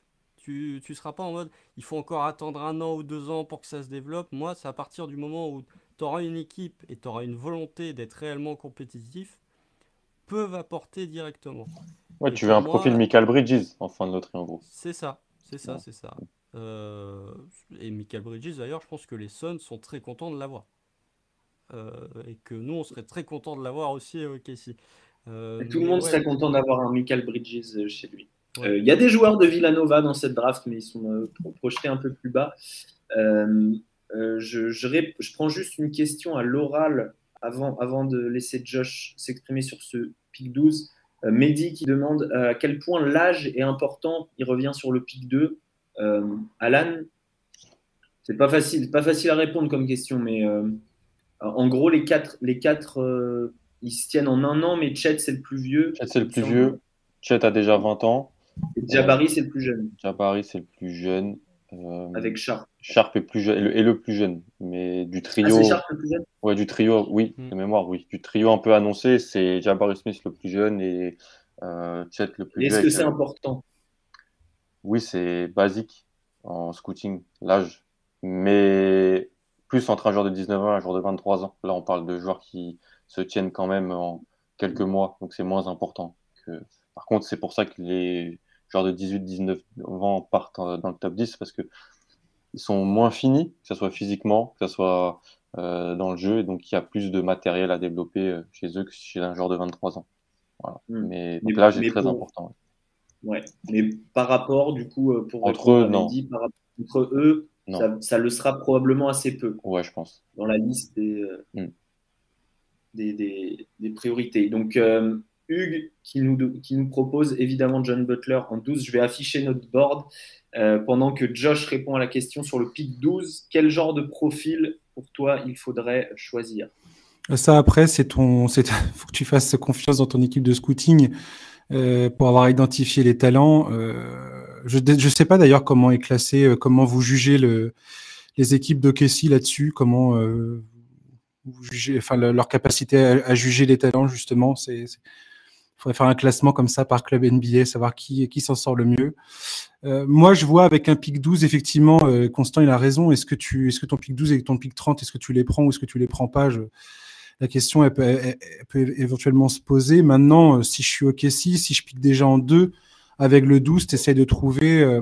pour moi, tu vas chercher un, joueur avec un, un gros gros potentiel qui, qui, qui n'est pas évident maintenant, mais qui peut de, qui peut, tout ce jour-là peut devenir une, superstar à l'avenir, quoi. Et quand je parle de ça, je parle, enfin, pour, vous donner un exemple, Giannis Antetokounmpo, quand il est choisi, quand il est choisi par les Bucks, il est pris en 15e position. Et les seules vidéos qu'on a de ce mec-là, c'est dans un gymnase en train de jouer au basket, euh, c'est, tout ça paraît très flou et d'ailleurs ça refroidit pas mal d'équipes. Aujourd'hui, n'importe qui prendrait euh, Giannis Antetokounmpo en premier euh, pour euh, construire son équipe de demain. Quoi. Voilà, Kawhi Leonard a été choisi en 15e position. Quand tu vois le nombre de joueurs qui aujourd'hui sont euh, des franchise players ou des, des, options numéro 1 ou 2 dans des, certaines équipes NBA, il y a, il y a des joueurs qui, sont, qui ont été pris au, second tour. Mm. Ce que je veux dire par là, en disant ça, c'est qu'on on est souvent là à discuter des premiers pics de draft parce que c'est ce qui nous paraît être important et ainsi de suite. Or, euh, l'histoire nous montre souvent que tu as quand même pas mal de joueurs, des pépites, qui se trouvent dans le ventre mou des drafts, voire au second tour. Ça, c'est peut-être un peu plus rare, mais, mais, euh, mais tu as sûrement une très bonne pioche à faire. quoi. Et, euh, mm. et, moi, j'aimerais voir que, voilà, je pense que OKC, avec le nombre de, draft, de, de pics de draft qu'ils ont, ils peuvent se permettre d'aller tester quelque chose. Alors peut-être qu'effectivement, les fans d'OKC, ils en ont marre de voir des, des tentatives qui ne euh, sont pas forcément convaincantes euh, à leurs yeux, mais je sais pas. Si, tu as, mm. si as autant de pics que, que tu t'y vas, quoi, tu testes, tu tentes. Voilà. Après, ce qui est sous-côté euh, quand on parle de, de ces stories, euh, Giannis et et Kawhi, c'est qu'ils sont quand même mal évalués sur leur plafond, généralement, puisque les deux jouent assez rapidement, ce qui permet de les développer. C'est-à-dire que. Et, si, et, ce qui freinait les équipes du haut à les prendre, c'était aussi ça. On se disait, euh, ça peut être complètement un, flop. C'est sûr. Euh, mais regarde, c'est aussi une des, une, des, une des, questions les plus importantes pour moi euh, en tant que fan NBA. C'est est-ce que le club, est-ce que mon club a démontré ces dernières saisons sa capacité à développer des jeunes talents? C'est une question qui est primordiale aujourd'hui parce que tu peux avoir des, jeunes, des jeunes joueurs qui ne demandent, qui ne demandent qu'à être développés. Est-ce que tu as la structure en place pour, euh, pour y parvenir? Si je regarde les Knicks, et j'ai pas envie de taper sur les Knicks, c'est peut-être trop facile, mais si tu vois les Knicks, il y a toujours eu une difficulté à développer les, les jeunes chez eux. Quoi. Si, si, le, si, les, si les joueurs draftés là-bas ne sont pas opérationnels tout de suite, j'ai l'impression qu'ils vont, ils vont passer à la trappe ou c'est compliqué. Quoi. Je sais pas. Alors que tu as des clubs qui s'en sortent très bien. On a, on, a, on a, deux philosophies différentes, Alan. On a le board sous les yeux. Oui. Euh, on a d'un côté Constant qui veut un, Michael Bridges. Euh, c'est ce qui ne se trouve pas sous le sabot d'un cheval, mais qui sont les candidats à être le, Michael Bridges parmi ceux que, qu'on voit entre notre 8e et 17e position ici? Euh... Johnny Davis, Jeremy Sochan, euh, donc Jeremy Sochan, le polonais, l'anglo-polonais, je tiens à le préciser, il est né en Angleterre, il joue avec la Pologne. Euh, l'anglo-polonais de Baylor, qui euh, est un poste 4, 5, qui était formé meneur en Europe avant d'aller aux, États-Unis, qui est un fort défenseur, qui a un gros QI et qui est un joueur extrêmement intéressant. Il n'y a que le tir à aller là-dessus mais il a 19 ans, donc il a peut-être moins de potentiel. Euh, Johnny Davis et Oshia Baji sont plus des joueurs qui pourraient plaire à Constant, qui sont des joueurs qui sont plus âgés, des joueurs référencés en NCA, qui, se, qui peuvent prendre un costume en NBA de rôle tertiaire euh, dans leur contrat rookie, je pense, c'est-à-dire défendre, mettre des tirs, euh, faire peu d'erreurs, qui ont peut-être un potentiel moins limité que les autres. Euh, je pense que avec ces trois joueurs-là, Dyson, moi j'aime beaucoup Dyson Daniels dans un profil pour, pour OKC. Euh, et puis en plus, il est australien et il a joué en G-League. Donc, Sam Presti va le prendre. Donc, euh, trop qui, est, qui, est, un profil euh, excellent défenseur, je trouve, sur l'homme, qui commence à mettre des paniers, qui est jeune encore. Moi, je suis un peu plus comme Josh, j'ai envie de prendre le risque. Tu es en 12, j'ai envie de chercher du talent, mais je comprends tellement aussi la philosophie de Constant qui, a envie de, de joueurs un peu sûrs, voilà, qui se dit, OK, bah c'est déjà, donnez-moi un joueur que je vais pouvoir prolonger sur le deuxième contrat, qui va remplir son rôle et qui va euh, fluidifier l'attaque, ne pas faire d'erreurs défensives, tout en ayant quand même un certain potentiel, parce que est toujours en loterie. Tu vas pas prendre non plus un joueur de 24 ans euh, sans énorme potentiel. Mais, euh, ces genres de, ces genres de joueurs-là, je pourrais, pourrais m'intéresser si je suis, si je suis OK. avec en plus, pour moi, le, le cas de Jalen Duren. Si Jalen Duren est là euh, en 12 à OKC, je le prends. C'est un joueur qui n'a pas encore 19 ans, c'est un pivot euh, terrorisant physiquement. C'est-à-dire que j'ai jamais vu un pivot de son âge avec un corps pareil, mais tout est à faire sur le, sur le, scoring, sur l'appréhension, mais ça peut être un, diamant brut défensif. Moi, j'aime bien Duren. Euh, qui tu as en, potentiel élevé à ce niveau-là? Parce que pour le coup, ils vont peut-être pas être notés dans, dans, dans le consensus qu'on ah, voit à gauche du board. Donc, euh, moi, euh, moi, je suis en quatrième. Donc, Malakai Brenham en 11, Ohio State. Blake Wesley, Notre Dame. Dyson Daniel, je suis plutôt chaud sur lui, je l'ai en, en, 15. si Constant veut du, du, plus sûr aussi, il y a du Harrison Ingram, potentiellement toujours très intelligent de, Stanford. Mais voilà, qui gagne, hein Qui gagne Murray, qui est quand même annoncé top 5 par les Américains. Qui... Oui, ça serait étonnant qu'il soit là. En... Il sera pas là, je pense, mais moi je, le, je, suis un peu moins fan, donc je les, je les, cite. Mais ça serait un très bon joueur NBA. Il, il peut plaire à Constant hein, en 12 ans, parce que Kylian Murray, en réalité, il a un haut plancher. Il arrive, il va pouvoir être utilisé très facilement offensivement, avec un moins de potentiel que d'autres. Mais euh, c'est toujours cette, euh, cette, dualité à ce moment de la draft. Est-ce que tu vas encore chercher un potentiel ou est-ce que tu vas chercher un joueur plus sûr Donc, euh, c'est, ça va être le débat. Ça m'intéresse beaucoup de voir ce qu'ils, vont faire là-dessus. Hmm. Bon, moi, j'ai plein de mecs euh, un peu flous à ce niveau-là, genre Peyton Watson et Bryce McGowens, qui sont vraiment des, des, des déjetés, mais, mais qui ont effectivement un, fort potentiel. on nous dit qui gagnerait trop haut, ça ressemble à Obi Topin. C'est méchant. Euh, c'est méchant et en même temps, il s'en sort un peu mieux. Euh, ouais, euh, carrément. Ça, va mieux pour Obi. Mais oui, si Jalen Duren tombe 12, j'active tous les jours le bouton parce que pour le coup, il peut avoir une utilité dès l'année 1 et en plus, voilà, contribuer un peu plus tard et être ce, gros poseur d'écran ah qui, selon ah moi, est toujours un petit peu un défaut dans, dans, le jeu du Thunder. On a fait déjà nos, boards, on a parlé du pic 12. Est-ce que, Constant, je te mets juste une petite question comme ça, est-ce que tu as envie de, de pic avec le 30 et 34 ou est-ce que ça fait peut-être trop de jeunes? Est-ce que tu vas les échanger pour euh, du cash, pour je sais je, Tu vas prendre un Européen, peut-être le laisser en Europe, c'est possible aussi. Mais qui alors? En Europe? Pour moi, c'est trop. Toi qui connais bien. Deux rookies, pas plus. Euh, deux rookies, pas plus. Tu draftes en deux et tu te débrouilles pour essayer de monter en 7 ou 8 en faisant un package 12, 30, 34. Tu bien des équipes qui vont prendre ça. Euh, je pense que il y a tellement peu de, différence entre un joueur qui pourrait partir en 8 et un joueur qui pourrait partir en 12 que des équipes seraient prêtes à accepter ce package. Euh, et tu vas chercher. en fait, si tu montes en 7 ou en 8, pour moi, tu prends le haut du panier de ce que tu considères comme le reste, après euh, le top 5.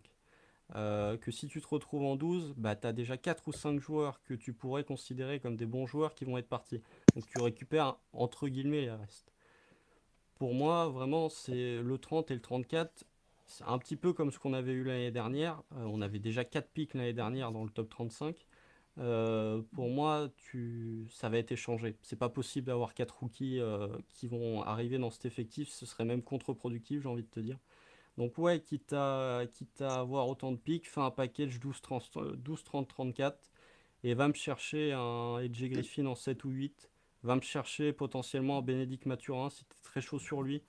Euh, si vraiment tu estimes que Jalen Duren mérite d'être ping dans le top 10, ce dont je ne suis pas sûr, euh, va chercher Jalen Duren, mais pour moi, sois agressif, fais un package avec ces, ces trois pics là et va me choper un deuxième joueur dans le top 10.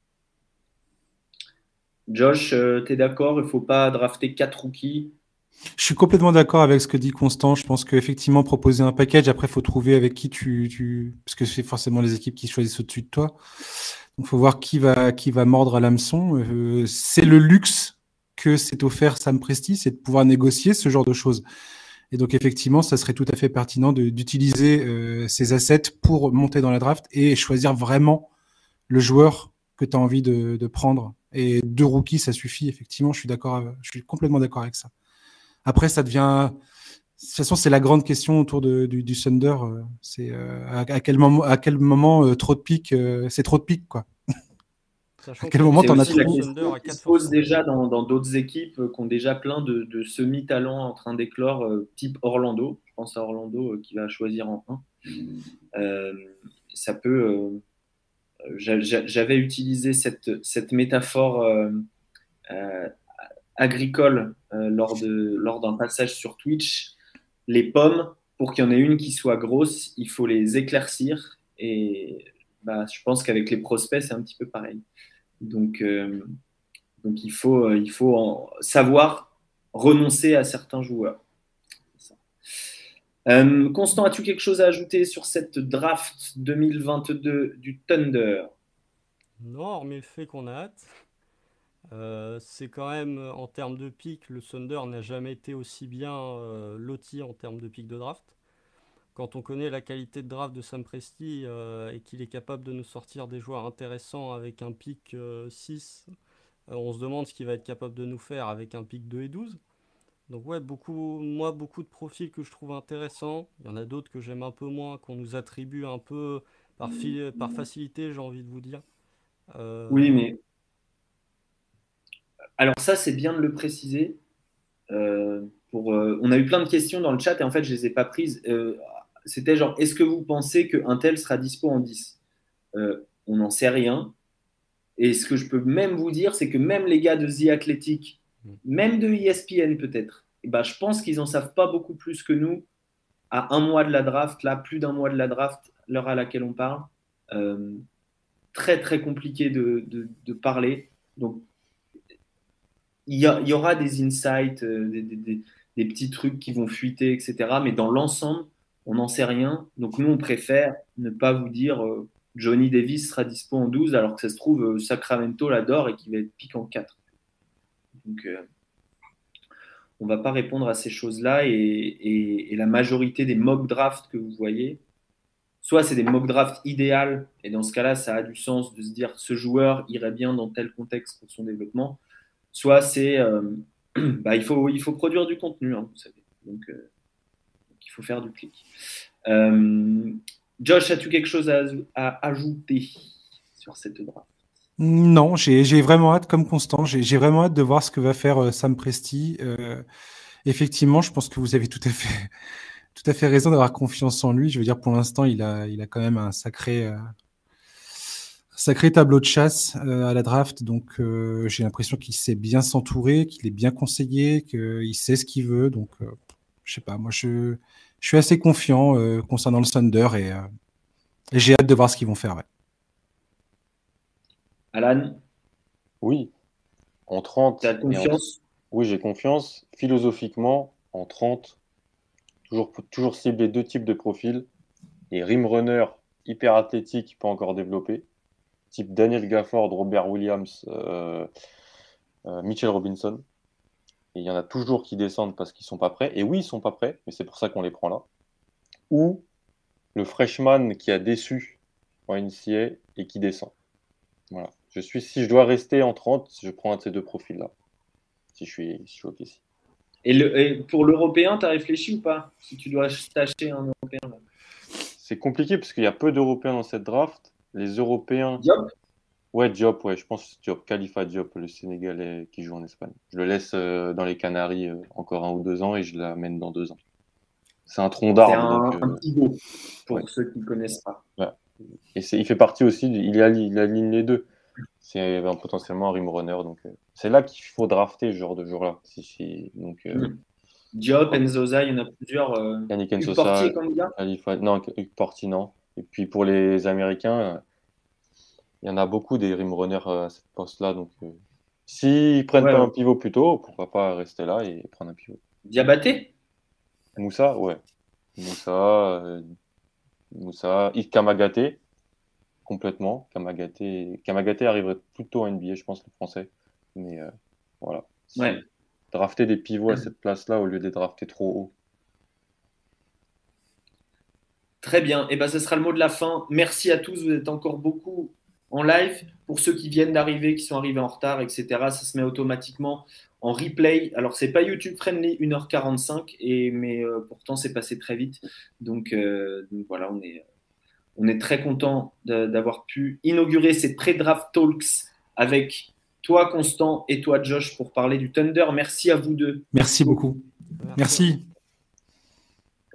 Et, euh, et ben, Josh, on, fait quand même un peu de, promo.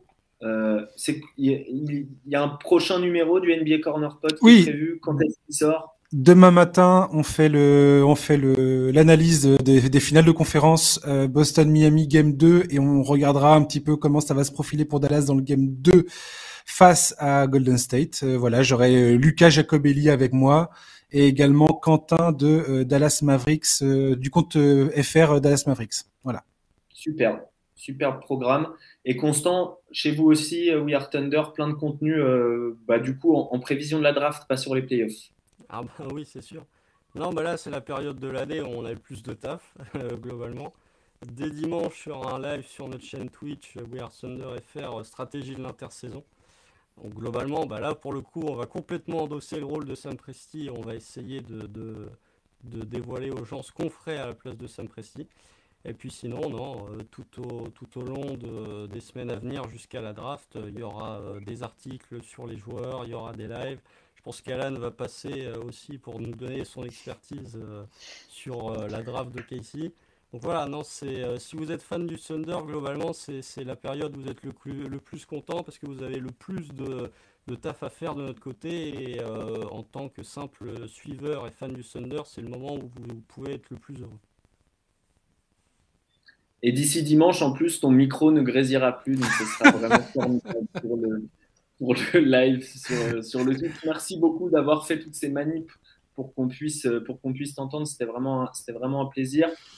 On vous retrouve dans le live Chostigal, euh, garde de la vaisselle et de la cuisine euh, pour dans deux jours, puisqu'on parlera des Indiana Pacers. Euh, on a déjà les invités de, Calais, effectivement un compte FR, et aussi Melvin Carsanti, qui est un, spécialiste NBA, qui sera avec nous pour jouer le rôle qu'a joué Josh parfaitement ce soir. Merci. Euh, on sera avec euh, Hugues en lieu et place euh, d'Alan pour, pour nous livrer ses, punchlines dont il, dont il a le secret, et peut-être une ou deux recettes de cuisine aussi. et, puis, et puis, on aura le 23, les Rockets, avec toujours un représentant des fans et Rémi Reverchon.